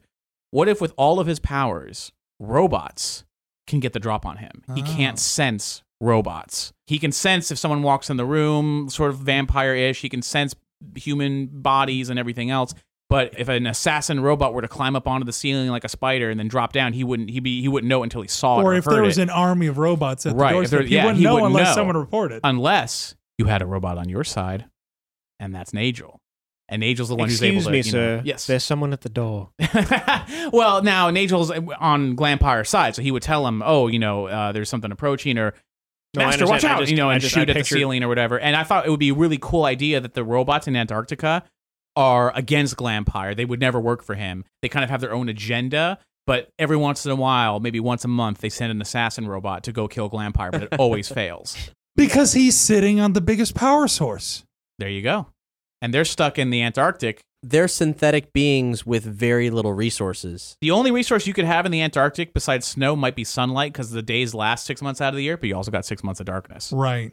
So, So at that point, they they, just they like go into low deactivate power everyone. mode. They go into low power mode to conserve until the next year comes around. So that was my idea of tying in uh, Antarctic robots with, uh, you know, whatever. And the idea of the Antarctic robots is that the robots don't have to look like people. They can look like Transformers however they want. Like, they, Right. it's, a ro- it's a machine. They can do whatever they want. They send them out to do whatever of any size. A lot of fun there. What do we got here? A few freak designs. Tony's just designed some new uh, some new creatures here. These are hot off the presses, ladies and gentlemen. Obviously, there'll be a link to uh, to this in the concept art gallery on this episode's page. the I like the, the the sort of monster concept. Halloween abortion sounded too Well, what harsh. I took what I took from from what I took from that is that we're just kind of combining different Halloween creatures. And one thing that I kind of stumbled on that, Punk rock road, road warrior Halloween monsters. That's really and what's one thing that I, I really like the idea of is, I mean, the the first their primary mission in coming back to Earth was to you know find out what they could about the Masters, but also find out what was going on. So that one down there in the bottom left hand corner like a has bat these spider or something. bat like that. spider, I- or but from a distance, what would that look like? That looks like some tall ears, perhaps a Or lightning punk dog. rocker. Yeah, yeah, yeah. perhaps a lightning dog or Mhm. another one of the the dogs. So bit of like, hey, you know, we're here to to find and, and Right. turn around, and all of a sudden, There's something to that. I think there's something to that. The question is, is like, where do they come from though? Were they people that have mutated, or are they like what you know? Are they animals that mutated? that grew They're consciousness. they're just, They they are are they're just- a little bit everything. They're a genetic slurry. so, so from- that's why I'm I'm kind of wanting to to we'll, we'll go over the rest of the they of the crawled out from the stuff. nuclear muck. right because because this is such a weird. I'm liking it. It's just such a weird thing that we can't really. How do you pin it down, sort of thing? much like the lightning dogs, they're creatures that, you know, they evolve sentience and humanity cast a long shadow. Mm-hmm. And you can't help but be in the rubble of something like that. Just fill and- it in, And, yeah. and not, and not adapt to it or like find it fascinating. or, Yeah. you know, have it Some of them influence could you. be like Queen Lich leftovers. Sure. I Why mean, not? It's, ju- it's a hodgepodge of everything. Maybe maybe Absolutely she's everything. responsible for creating them, and uh, it's like or I don't or want it 'em might anymore. be just like one tribe or, Yeah. or, or Whatever. whatever. Whatever. Yeah. No, I it's mean, I, like- the way I see it, Cap said it best: genetic slurry. now here it is so- the or, or, you leftovers know what I of- like better if we're going with that kind of design for really unique kind of things or whatever. What if it's just like like a gang of ten people? We don't have to name every single one of them. But if it's like a gang of ten or twenty people, Holly and Jack is the again going back to sort of the Mad Max Road Warrior sort of gang. If they're wearing leather jackets and helmets and have, you know, just random claw hands here and there, we don't got to worry about giving them It's a any good kind of point, uniqueness. yeah. They're just they're Yeah. just dudes. I mean, like look at any of the minions from like Road Warrior, right? They're just cluster fucks. They could be human under there, they could be anything, you know? but animating it is the is the thing. But we're getting that, we're putting the cart before the horse when I'm when I'm thinking of Yeah. that. We so. can also, I mean, we can have a couple of them that stand out if there is a Right, design we really right. like. I mean, Right. Bebop and Rocksteady, whatever. true true. What else we got? We got ninja cats from Japan. yeah, so that or, that already kind of gives it away. But I was gonna say, what if um though. there's no subtlety to yeah, that. yeah. I was surprised you put it on the Facebook where people could see. Cause I'm like, oh, I was gonna keep that a secret, but whatever. Um, my, Sorry. the idea was I, I, I was thinking of different kinds of villains they would fight and things like that. Like what would be really cool. And I thought, well, what if season three? you know, like we're down the line. We've already we, we were well familiar with Glampire, well familiar with robots, well familiar with ev- all the stuff and Captain Scrap, Halloween Jack, every the whole the whole shebang. Then what if one day they're just hanging out in you know headquarters and they're building like you know Narisa's fixing the, the thing or whatever, and then they hear something like in the, up in the rafters and they're like, what the hell? And they look up and out of the darkness, straight up ninjas, just ninjas, full cat black, like straight from the past, In a cat suit. ninjas show up in here and they just start cutting shit up and they start fighting and the lightning dog's like what the fuck they don't know how to handle with this stuff and they just start fighting and this crazy fight breaks out and then uh, finally like after they these ninjas they realize they're losing you know the smoke bombs and the whole thing and you the audience are going are these human ninjas what the fuck's going on suddenly because pierre is really fast he knocks off one of the masks it's a fucking cat under there And of And it- course, at this point, this will have been a long time, and the whole dogs and cats timeless quarrel will not have been addressed, not even once. Right. And suddenly an unconscious bloodlust forms. it's like they because they don't know what a cat is. No, and you then know, all of a and- sudden, just a long, drawn out, awesome chase scene. Yeah, and uh, the idea being, what if? oh, Meanwhile, because we have the different countries and who's doing what where, like, what if just over in Japan, the cats got loose there the way the dogs got loose on that planet? So isolated. yeah, it's so, isolated, So cat centric. Yeah, and it's so cat focused, cat centric. What if the cats just kept growing up there? But the difference is they know exactly what the masters were like. They have so much knowledge on top of what the lightning dogs had on what the masters were really like and what was going on. They just live like the masters. They just the culture is alive and well over there. And But they're no- cats. They're pissy little bitches. They're not going to tell the lightning dogs anything. right? It's like they're they're they're also very proud. You know, they're like because they're, they we're going into cat mode here. They are you know. full, and, and they are the feudal Japanese. Yeah, it is feudal Japan, but with cats. I absolutely The- adore. it. But when I mean feudal Japan, you got ninjas, but you got samurai. yes, samurai. And if the lightning dogs ever go to Japan, you got samurai honor bound cats who would fight alongside good guys like this, and you got the ninja cats who are like sneaky bitches, you know, who are you know. Now, it's- now, I just have to ask these samurai cats: Do they enjoy discs with cheese and tomato sauce? It may happen that there would be a pizza with perhaps anchovies on it during a sequence. How could we ignore the opportunity to present a samurai pizza cat? I mean, And- they've gotten and I- farther and than my any jokes turtle get ever had. Booed. I just gotta say, my jokes get booed. This is exactly something I would draw. All right, I'm all right with it. We're okay. So definitely Just gonna be ninja over here in cats my corner. getting some samurai. But I, when I say now samurai I'm already cats, imagining like in like like season four, season five, like a Ronin cat. I want that Ken joins Watanabe up to voice with a cat. them. That's all I'm saying. I just We want got a Ken Ronin Watanabe cat. to voice our cat. that that Yeah. he for he for some reason he lost his honor and to seek it out to regain it he has to team up with the lightning dogs and that would be Mhm. Ken Watanabe. Now I can imagine Glampire manipulating the cats into thinking that they need to take on the lightning dogs because it's late in the game. Glampire's like, Well, fuck. ninjas are paid assassins. Exactly. So he pla- so he gets these people to fly all the way over or float all the way As- over to as the soon as other side of the- Glampire finds out that there's like a bunch of cats living in Japan, he'll be like, yeah, yeah. It's like I'll just sit this one out. Because think of it. Excuse that, that, no, me, gentlemen. but that's a logical plan. Like once you once you fought the lightning dogs for so long, and you're like, dude, I I just no matter Bring what in I an do, I'm outside surrounded force. Mm-hmm. by fools. What if I make them pick a fight with someone else, and I just step back, let them fight? it's like let let them destroy each other. And I'll- there you go. That's just uh, send over a bunch of saucers and milk and Yeah. let let wait for the blood to fall. Exactly. And that's season three or season four. I Rise wanted- of Cat Pan. i wanted to not like it "Yeah, i did and there's no way i can't i love it Thank you. Bad Masters from a Forgotten Human Colony." That sounds really, really ominous. Yes, uh, bad masters from a forgotten human colony. What that means is uh, these are bad humans who lived on a forgotten human colony. it's been thousands of years for them. Yeah, it's been thousands of years for them, but think of it this way: these are uh, the picture I chose is from 2001: A Space Odyssey because I just like the design of the spacesuits uh, Mhm. for whatever. I just thought, what if humans during the war, or w- w- whether it's a glampire invasion or a nuclear war or whatever, They were off planet. Yeah, they've been off planet. They're on another planet for maybe a thousand years. We have to. We the time. I'm, the timeline isn't nailed down precisely, but let's just whatever. It's a long. but there's ass also time. like imagine like the, since they're the people placing the farfetch maybe there's faster than light technology so they're experiencing time shorter also on a different planet. Who knows? If you're on a Right. different planet that moves slower, like it all. It's, it's all relative. If Thanks. I Let's look all at it- remember, if humanity- yeah. Is sending people out into the stars through through dimensional portals, be it a tesseract or truly another dimension. We don't really know what the far fetch is. Either way, it's not the only project out there, and there's going to be somebody else coming back. And, And I'm someone's also been left going to behind. say, ultimately, it's a ca- we are we are developing what is essentially a cartoon show comic series that we can throw something out there and then figure out why later. exactly. Um, but the idea the, the idea of the Bad Masters is like let's say season four or season five, you know, things are normal or whatever. Then one day, masters show up, like straight up humans in spacesuits. But of course, the Lightning Dogs don't know this because they're just like spacesuited figures, and they're like that kind of looks like Space Boy. Maybe Space Boy was a master from long ago who got exposed to some cosmic evil and is no longer human. He's just a a walking spacesuit with you know energy or whatever. But if you see more humans wearing those same exact spacesuits and you're a lightning dog, you're like, well, shit, you know, what? what is this? There's a whole bunch of them. And then they take off the helmets and it's people under there. And they're breathing the air of the earth for the first time in who knows how long. And uh, Tastes like butts. yeah, the, but now the, the twist on this is that they're bad. They're evil. They've been living on another planet for thousands of years. Wherever they were was a terrible place that they had to fight tooth and nail every day for hundreds of years just to survive. And they so they come come back to here- Earth and they're fucking pissed. They come here, and all of a sudden, these And these creatures freaks. We were yeah. gone, Call and them- you wrecked my shit. Yeah. They call them masters. Like, I can deal with that. Yeah, yeah, and just like And it's they're, a- they're they they see these this uh, Earth is destroyed.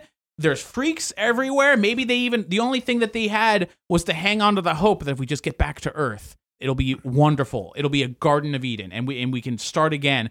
And Earth is destroyed. And it's but like coming I, I back like to your house and your dog's gotten out of his crate and it just everything's on the floor and he's looking at you like, yeah, I like that it, it like the idea of it takes a few episodes for the lightning dogs to realize they're bad. yeah, like 'Cause they- they- at they first call you're them like, oh my gosh, masters." w- this is why we originally came here. You're masters, and they're and like, they're going, yeah, we're yeah, humans. we're masters. Yeah, we're, okay humans." with that. That means Yeah. you're my slave, right? That's, yeah, yeah. That's what that means. Maybe not even right away, but that ultimately that's ultimately These- where it essentially, goes. that's what what the and it's thought just like process these are is. bad masters, bad masters, very bad masters. Of course, Ken Corso's like, oh, yeah, yeah, He'll be exactly. losing his shit. So that's not a thing that has to happen. I think that's an interesting idea to explore. yeah. I Is there think that is a season five idea, and based on the reaction that everybody just had, yes, that does have to happen. Very down the We'll line. just figure out how and when, because that's not some, that's not a that's a late. That's a very late. you know uh, that might make- that might even be one of the final arcs, yeah, exactly. the return of the masters. yeah, So there's one last thing on this diagram that's unexplained, and it's very unexplained. It's some kind of like Cthulhu thing with question marks. that you can see in the picture. There is a uh, a fine dotted line that leads down from that to Space Boy. Yeah, is that like a, a- some, uh, some kind of Like, like, Lovecraftian, like Yeah. space creature evil? from out of space? a cosmic evil. uh, Because we were talking about Space Boy and we described him very well, but we have no idea what his origin is or what the point is.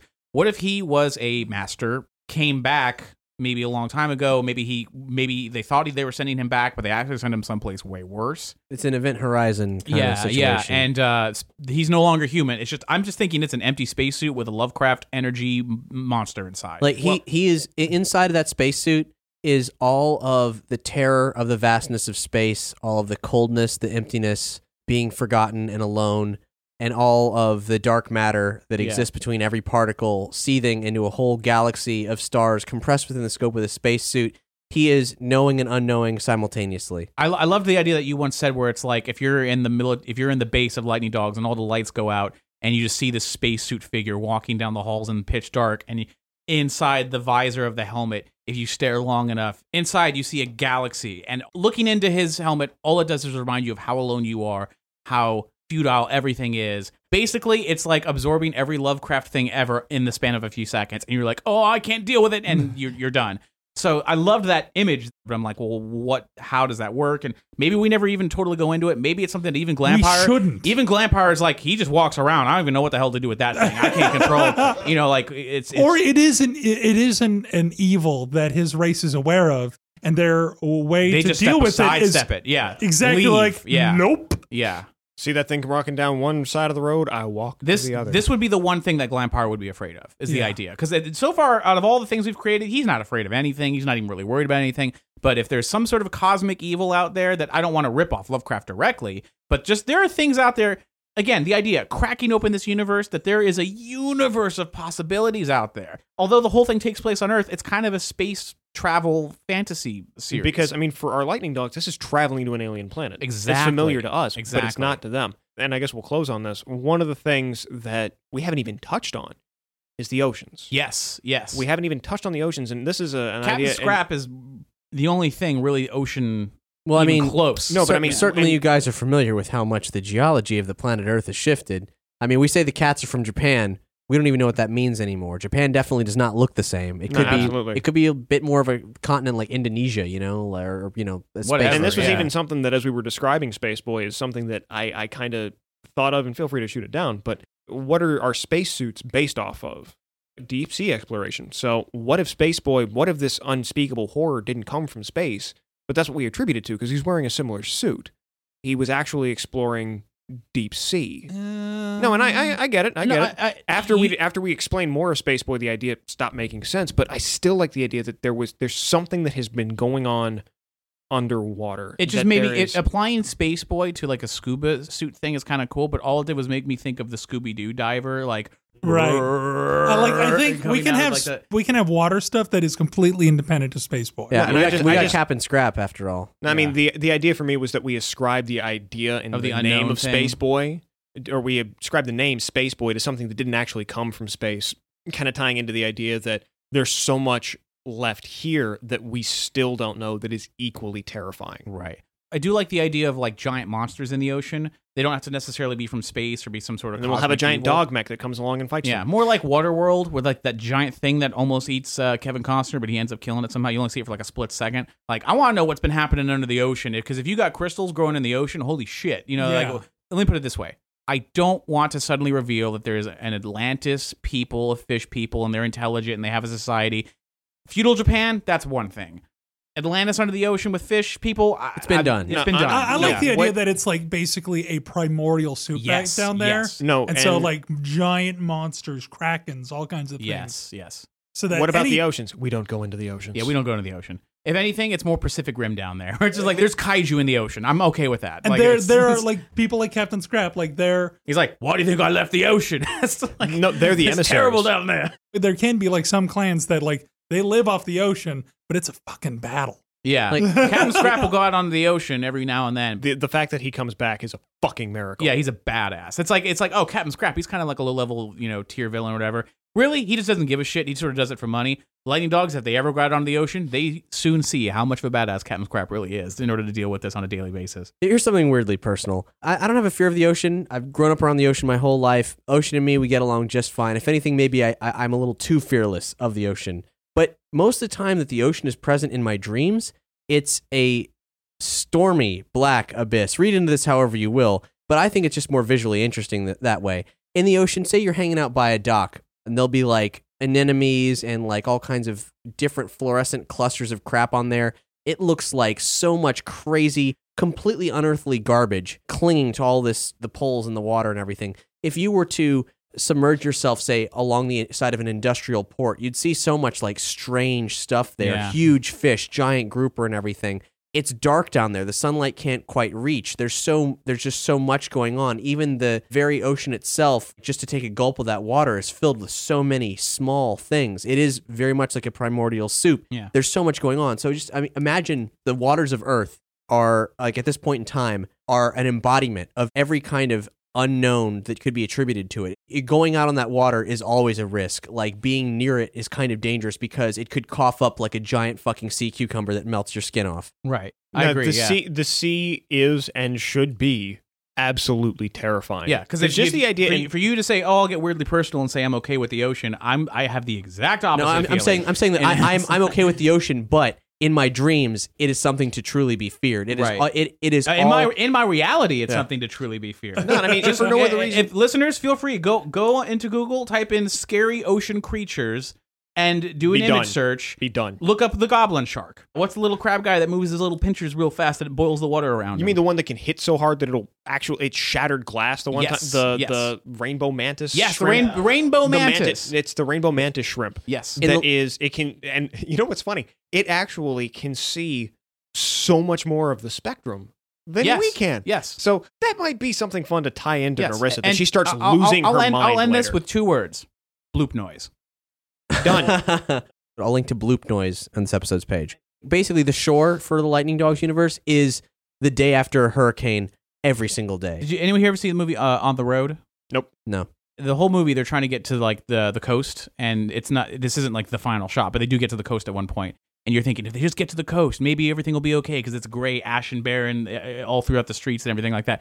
They get to the coast, just like everything else, it's terrible. And it's just like like it's exactly pretty much how I picture the ocean in Lightning Dogs, where it's just you you like man, is anything even alive out there? You know, you have no And- and idea. it's like the No, and answer what is would no. be- Everything is alive That's out there. What That's would be, the thing, what would be yeah. a fun kind of visual image is yeah, it looks like a hurricane, but the reason it looks like a hurricane is it's all these barricades that people tried to erect to keep what was ever in the ocean in the ocean that failed. Yeah, it's just kaiju's fighting under the ocean. Why are these waves so big? It's like kaiju's nonstop fighting in the uh, Marianas Trench. Oh my god! And, Oh, the mental image just of this like giant wave, these two waves crashing together, and you see deep, deep You silhouette. get a, a quick glimpse of the top of something's head, and then the waves just close back up. You're like, oh, Right. okay, we're ain't going down there no more. let's go back to Glampire. Who wants to go work for Glampire now? Because he'll protect us from Shall whatever we- the hell that stuff hey, was. hey guys, I could go for a potato. Idaho? Anybody? Idaho. Kansas, yeah, that was a lot of lightning dogs. Yeah, that was a that was a marathon. wasn't nearly enough. No, no, No. there's still so much more. I we could want do. more. There there will be more. There will be more. We got maybe like one, two more of these in us, and then I think we can probably start writing the Lightning Dog Show Bible and like really like I mean we've already started writing stuff, but like really Yeah. complete it. now that we got most of the powers and stuff nailed down, the main core cast sounds pretty good. Uh, after that, we we need to tighten up some of the villains, figure out the villain stuff, and the basic world building, The base, the Uh, vehicles. history as Yeah. well.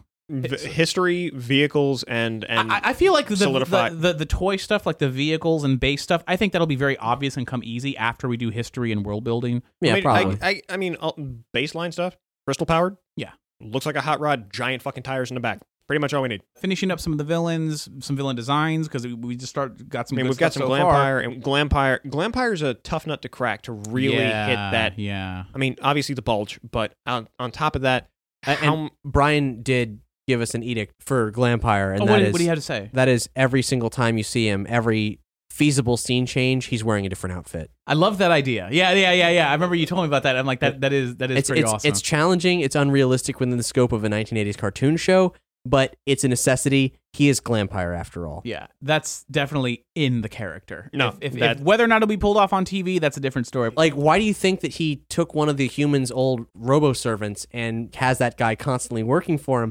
Had to bring him Where, away. where Bring are him these more outfits coming costumes. Yeah, from? yeah, yeah. and I know that it w- was said and kind of you know that he's there to pr- actually protect him, but I really like the idea that when this assassin comes up, he's someone at the door for you, sir. yeah, of course. You know, if, if all he has to do is tell Glampire that there's a robot Well, here, he, and he'll figure he it says that after his hand is detached and there's an AK 47 underneath it. You know, Yep. "Brr, brr, brr, someone's at the door for you, sir. Brr, brr, brr, brr." Just that kind of deadpan. yeah. out. Mhm. Oh man, I love lightning dogs. we got to think of a "I love being a turtle" line for Lightning Dogs. Like Well, kinda I mean- similar. I love being able to lick my own balls. Tony can speak for himself. I mean, you know, lightning dogs never turn tail. Arr! yeah, never. Yeah, you know, yeah. that's pretty good. Yeah, yeah, yeah. Never. That's more a declaration though, as opposed to just this, we this run as a jubilant. pack. I yeah. think it's just we're the rough Aru. and we're tough. that's General Wet Work. It's like the roughest and the toughest. Lastly, we got this wonderful care package from Anduin a while ago. He said, Attach this letter is a device that will hopefully spark a chain reaction that is the lightning dogs. This is forged and beaten by mechanical beasts, fired in kilns filled with brimstone, charged with the essence of lightning, and bombarded 17 times with lasers. Lasers make everything better. And in the package was a spark plug. Thank you, Anduin. This has finally sparked and rekindled the flame of lightning Indeed, dogs It truly has. and we will treasure it always. And maybe if ever the opportunity presents itself, we can put it in a car. Honestly, I have no idea how these things work. You don't want to put that in a car, man. You got to mount that on the wall. Ooh, one of the reasons Kid gets the powers that she does is she's wearing a spark plug around her neck. No, now we know who to thank for that idea. That's a pretty cool. That's a pretty cool necklace, actually. Yeah, That's what I'm saying. yeah. And it fits in with the 90s idea of, yeah, I'm just going to put something on a string and wear it as a necklace. It's cool, man. Yeah. Nice. All right, there you go, Anduin. That one's on you. Thank you so much for loving the lightning dog so much. It's one of our favorite things. So glad to be back. Feels good, man. Uh, then Feels good. never again will we wait so long because it's been painful for us. We don't turn tail. We never We turn don't tail. turn We tail. run as a pack. Yeah. Lightning dog. Lightning. Aru. And with that, the Lightning Dogs were back in action. We were still a ways off from having clarity as to where we were headed, but as far as keeping the project alive, we were back in full effect, with some changes, that is. It wasn't only Brian's life that heated up and pulled him away from regular appearances on Nerdy Show, the same thing happened with Hex. Very different events, similar effects. He became a dad and has since moved on to starting his own tabletop game design studio, Screech Dragon. From this point onward, the keeper of the Lightning Dogs' kennel are Cap, Doug, And of course, Pun Master Supreme, yours truly. We're dead set on making Lightning Dogs as an animated series, and with your help, we can take the first steps towards this dream. If all these nutso concepts tickle your fancy, tell a friend about them. Spread the word. One of the first things studio investor types look for these days is proof that a concept can work, and coming to them with an active fan base. That's some irrefutable proof right there that what we've got's got traction. We've already got a devoted pack, but we need to enlist some new recruits. Unleashing a thunderous bark about the awesomeness of Lightning Dogs is amazing, but if you've got some bones to spare, subscribe to us on Patreon. With your help, we can increase productivity, do cool projects like comics, create episode animatics, or important meat and potatoes kind of stuff like afford production costs, paying for audio editing, concept art from artists that aren't me, and even just the cost of existing as a business. There's also extra special projects we're working towards. Like having creator of Gargoyles, co creator of Young Justice, Greg Wiseman, review our pitch Bible for Lightning Dogs and advise us as to how we should move forward. He's agreed to do it, but let's face it, dude can't do it for free. After that, we're working toward bigger goals, like getting Doug to quit his job. He's agreed to come and work for Lightning Dogs for chump change. If that happens, we'll be able to make this a weekly series and crank out much more Lightning Dogs awesomeness. So join our pack at patreon.com slash lightningdogs. You'll help us create more content, and you'll receive a lot in return, including early release episodes, concept art, high res production materials, exclusive recordings, and anything else we can dig up. Join us next time as we continue the adventures of the Lightning Dogs!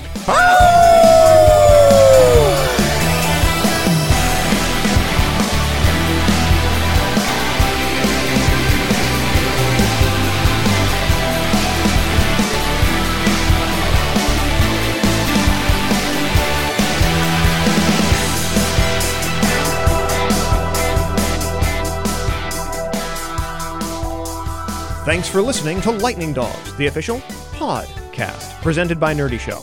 If you like what you heard, please rate and review us on iTunes, like and follow us on SoundCloud, Audio Boom, or subscribe and stream on Google Play. As listener supported entertainment, we rely on you to keep this and other shows on the Nerdy Show Network alive by telling a friend or funding us via Patreon. At patreon.com slash nerdy show, you can fund the whole Nerdy Show Network and unlock a plethora of amazing bonus content and early releases. And at patreon.com slash lightningdog, you can fund the further development of the entire Lightning Dogs universe from podcasts to animation, while getting all kinds of behind the scenes bonus material and extras. To find out how you or your company can underwrite this or other Nerdy Show programming, visit nerdyshow.com slash sponsorships. Be sure to follow Lightning Dogs and Nerdy Show on all of your favorite social networks like Facebook, Twitter, Tumblr. We're on all of them. Just search for Lightning Dogs. Or head to our hub for all things canine at lightningdogs.com for more podcasts, articles, community forums, and other awesomeness, visit nerdyshow.com. Because if it's geeky, we've got it covered. In fur. Lightning dogs. Sorry, Wolfman, didn't mean to step on your toes. I got no toes. man.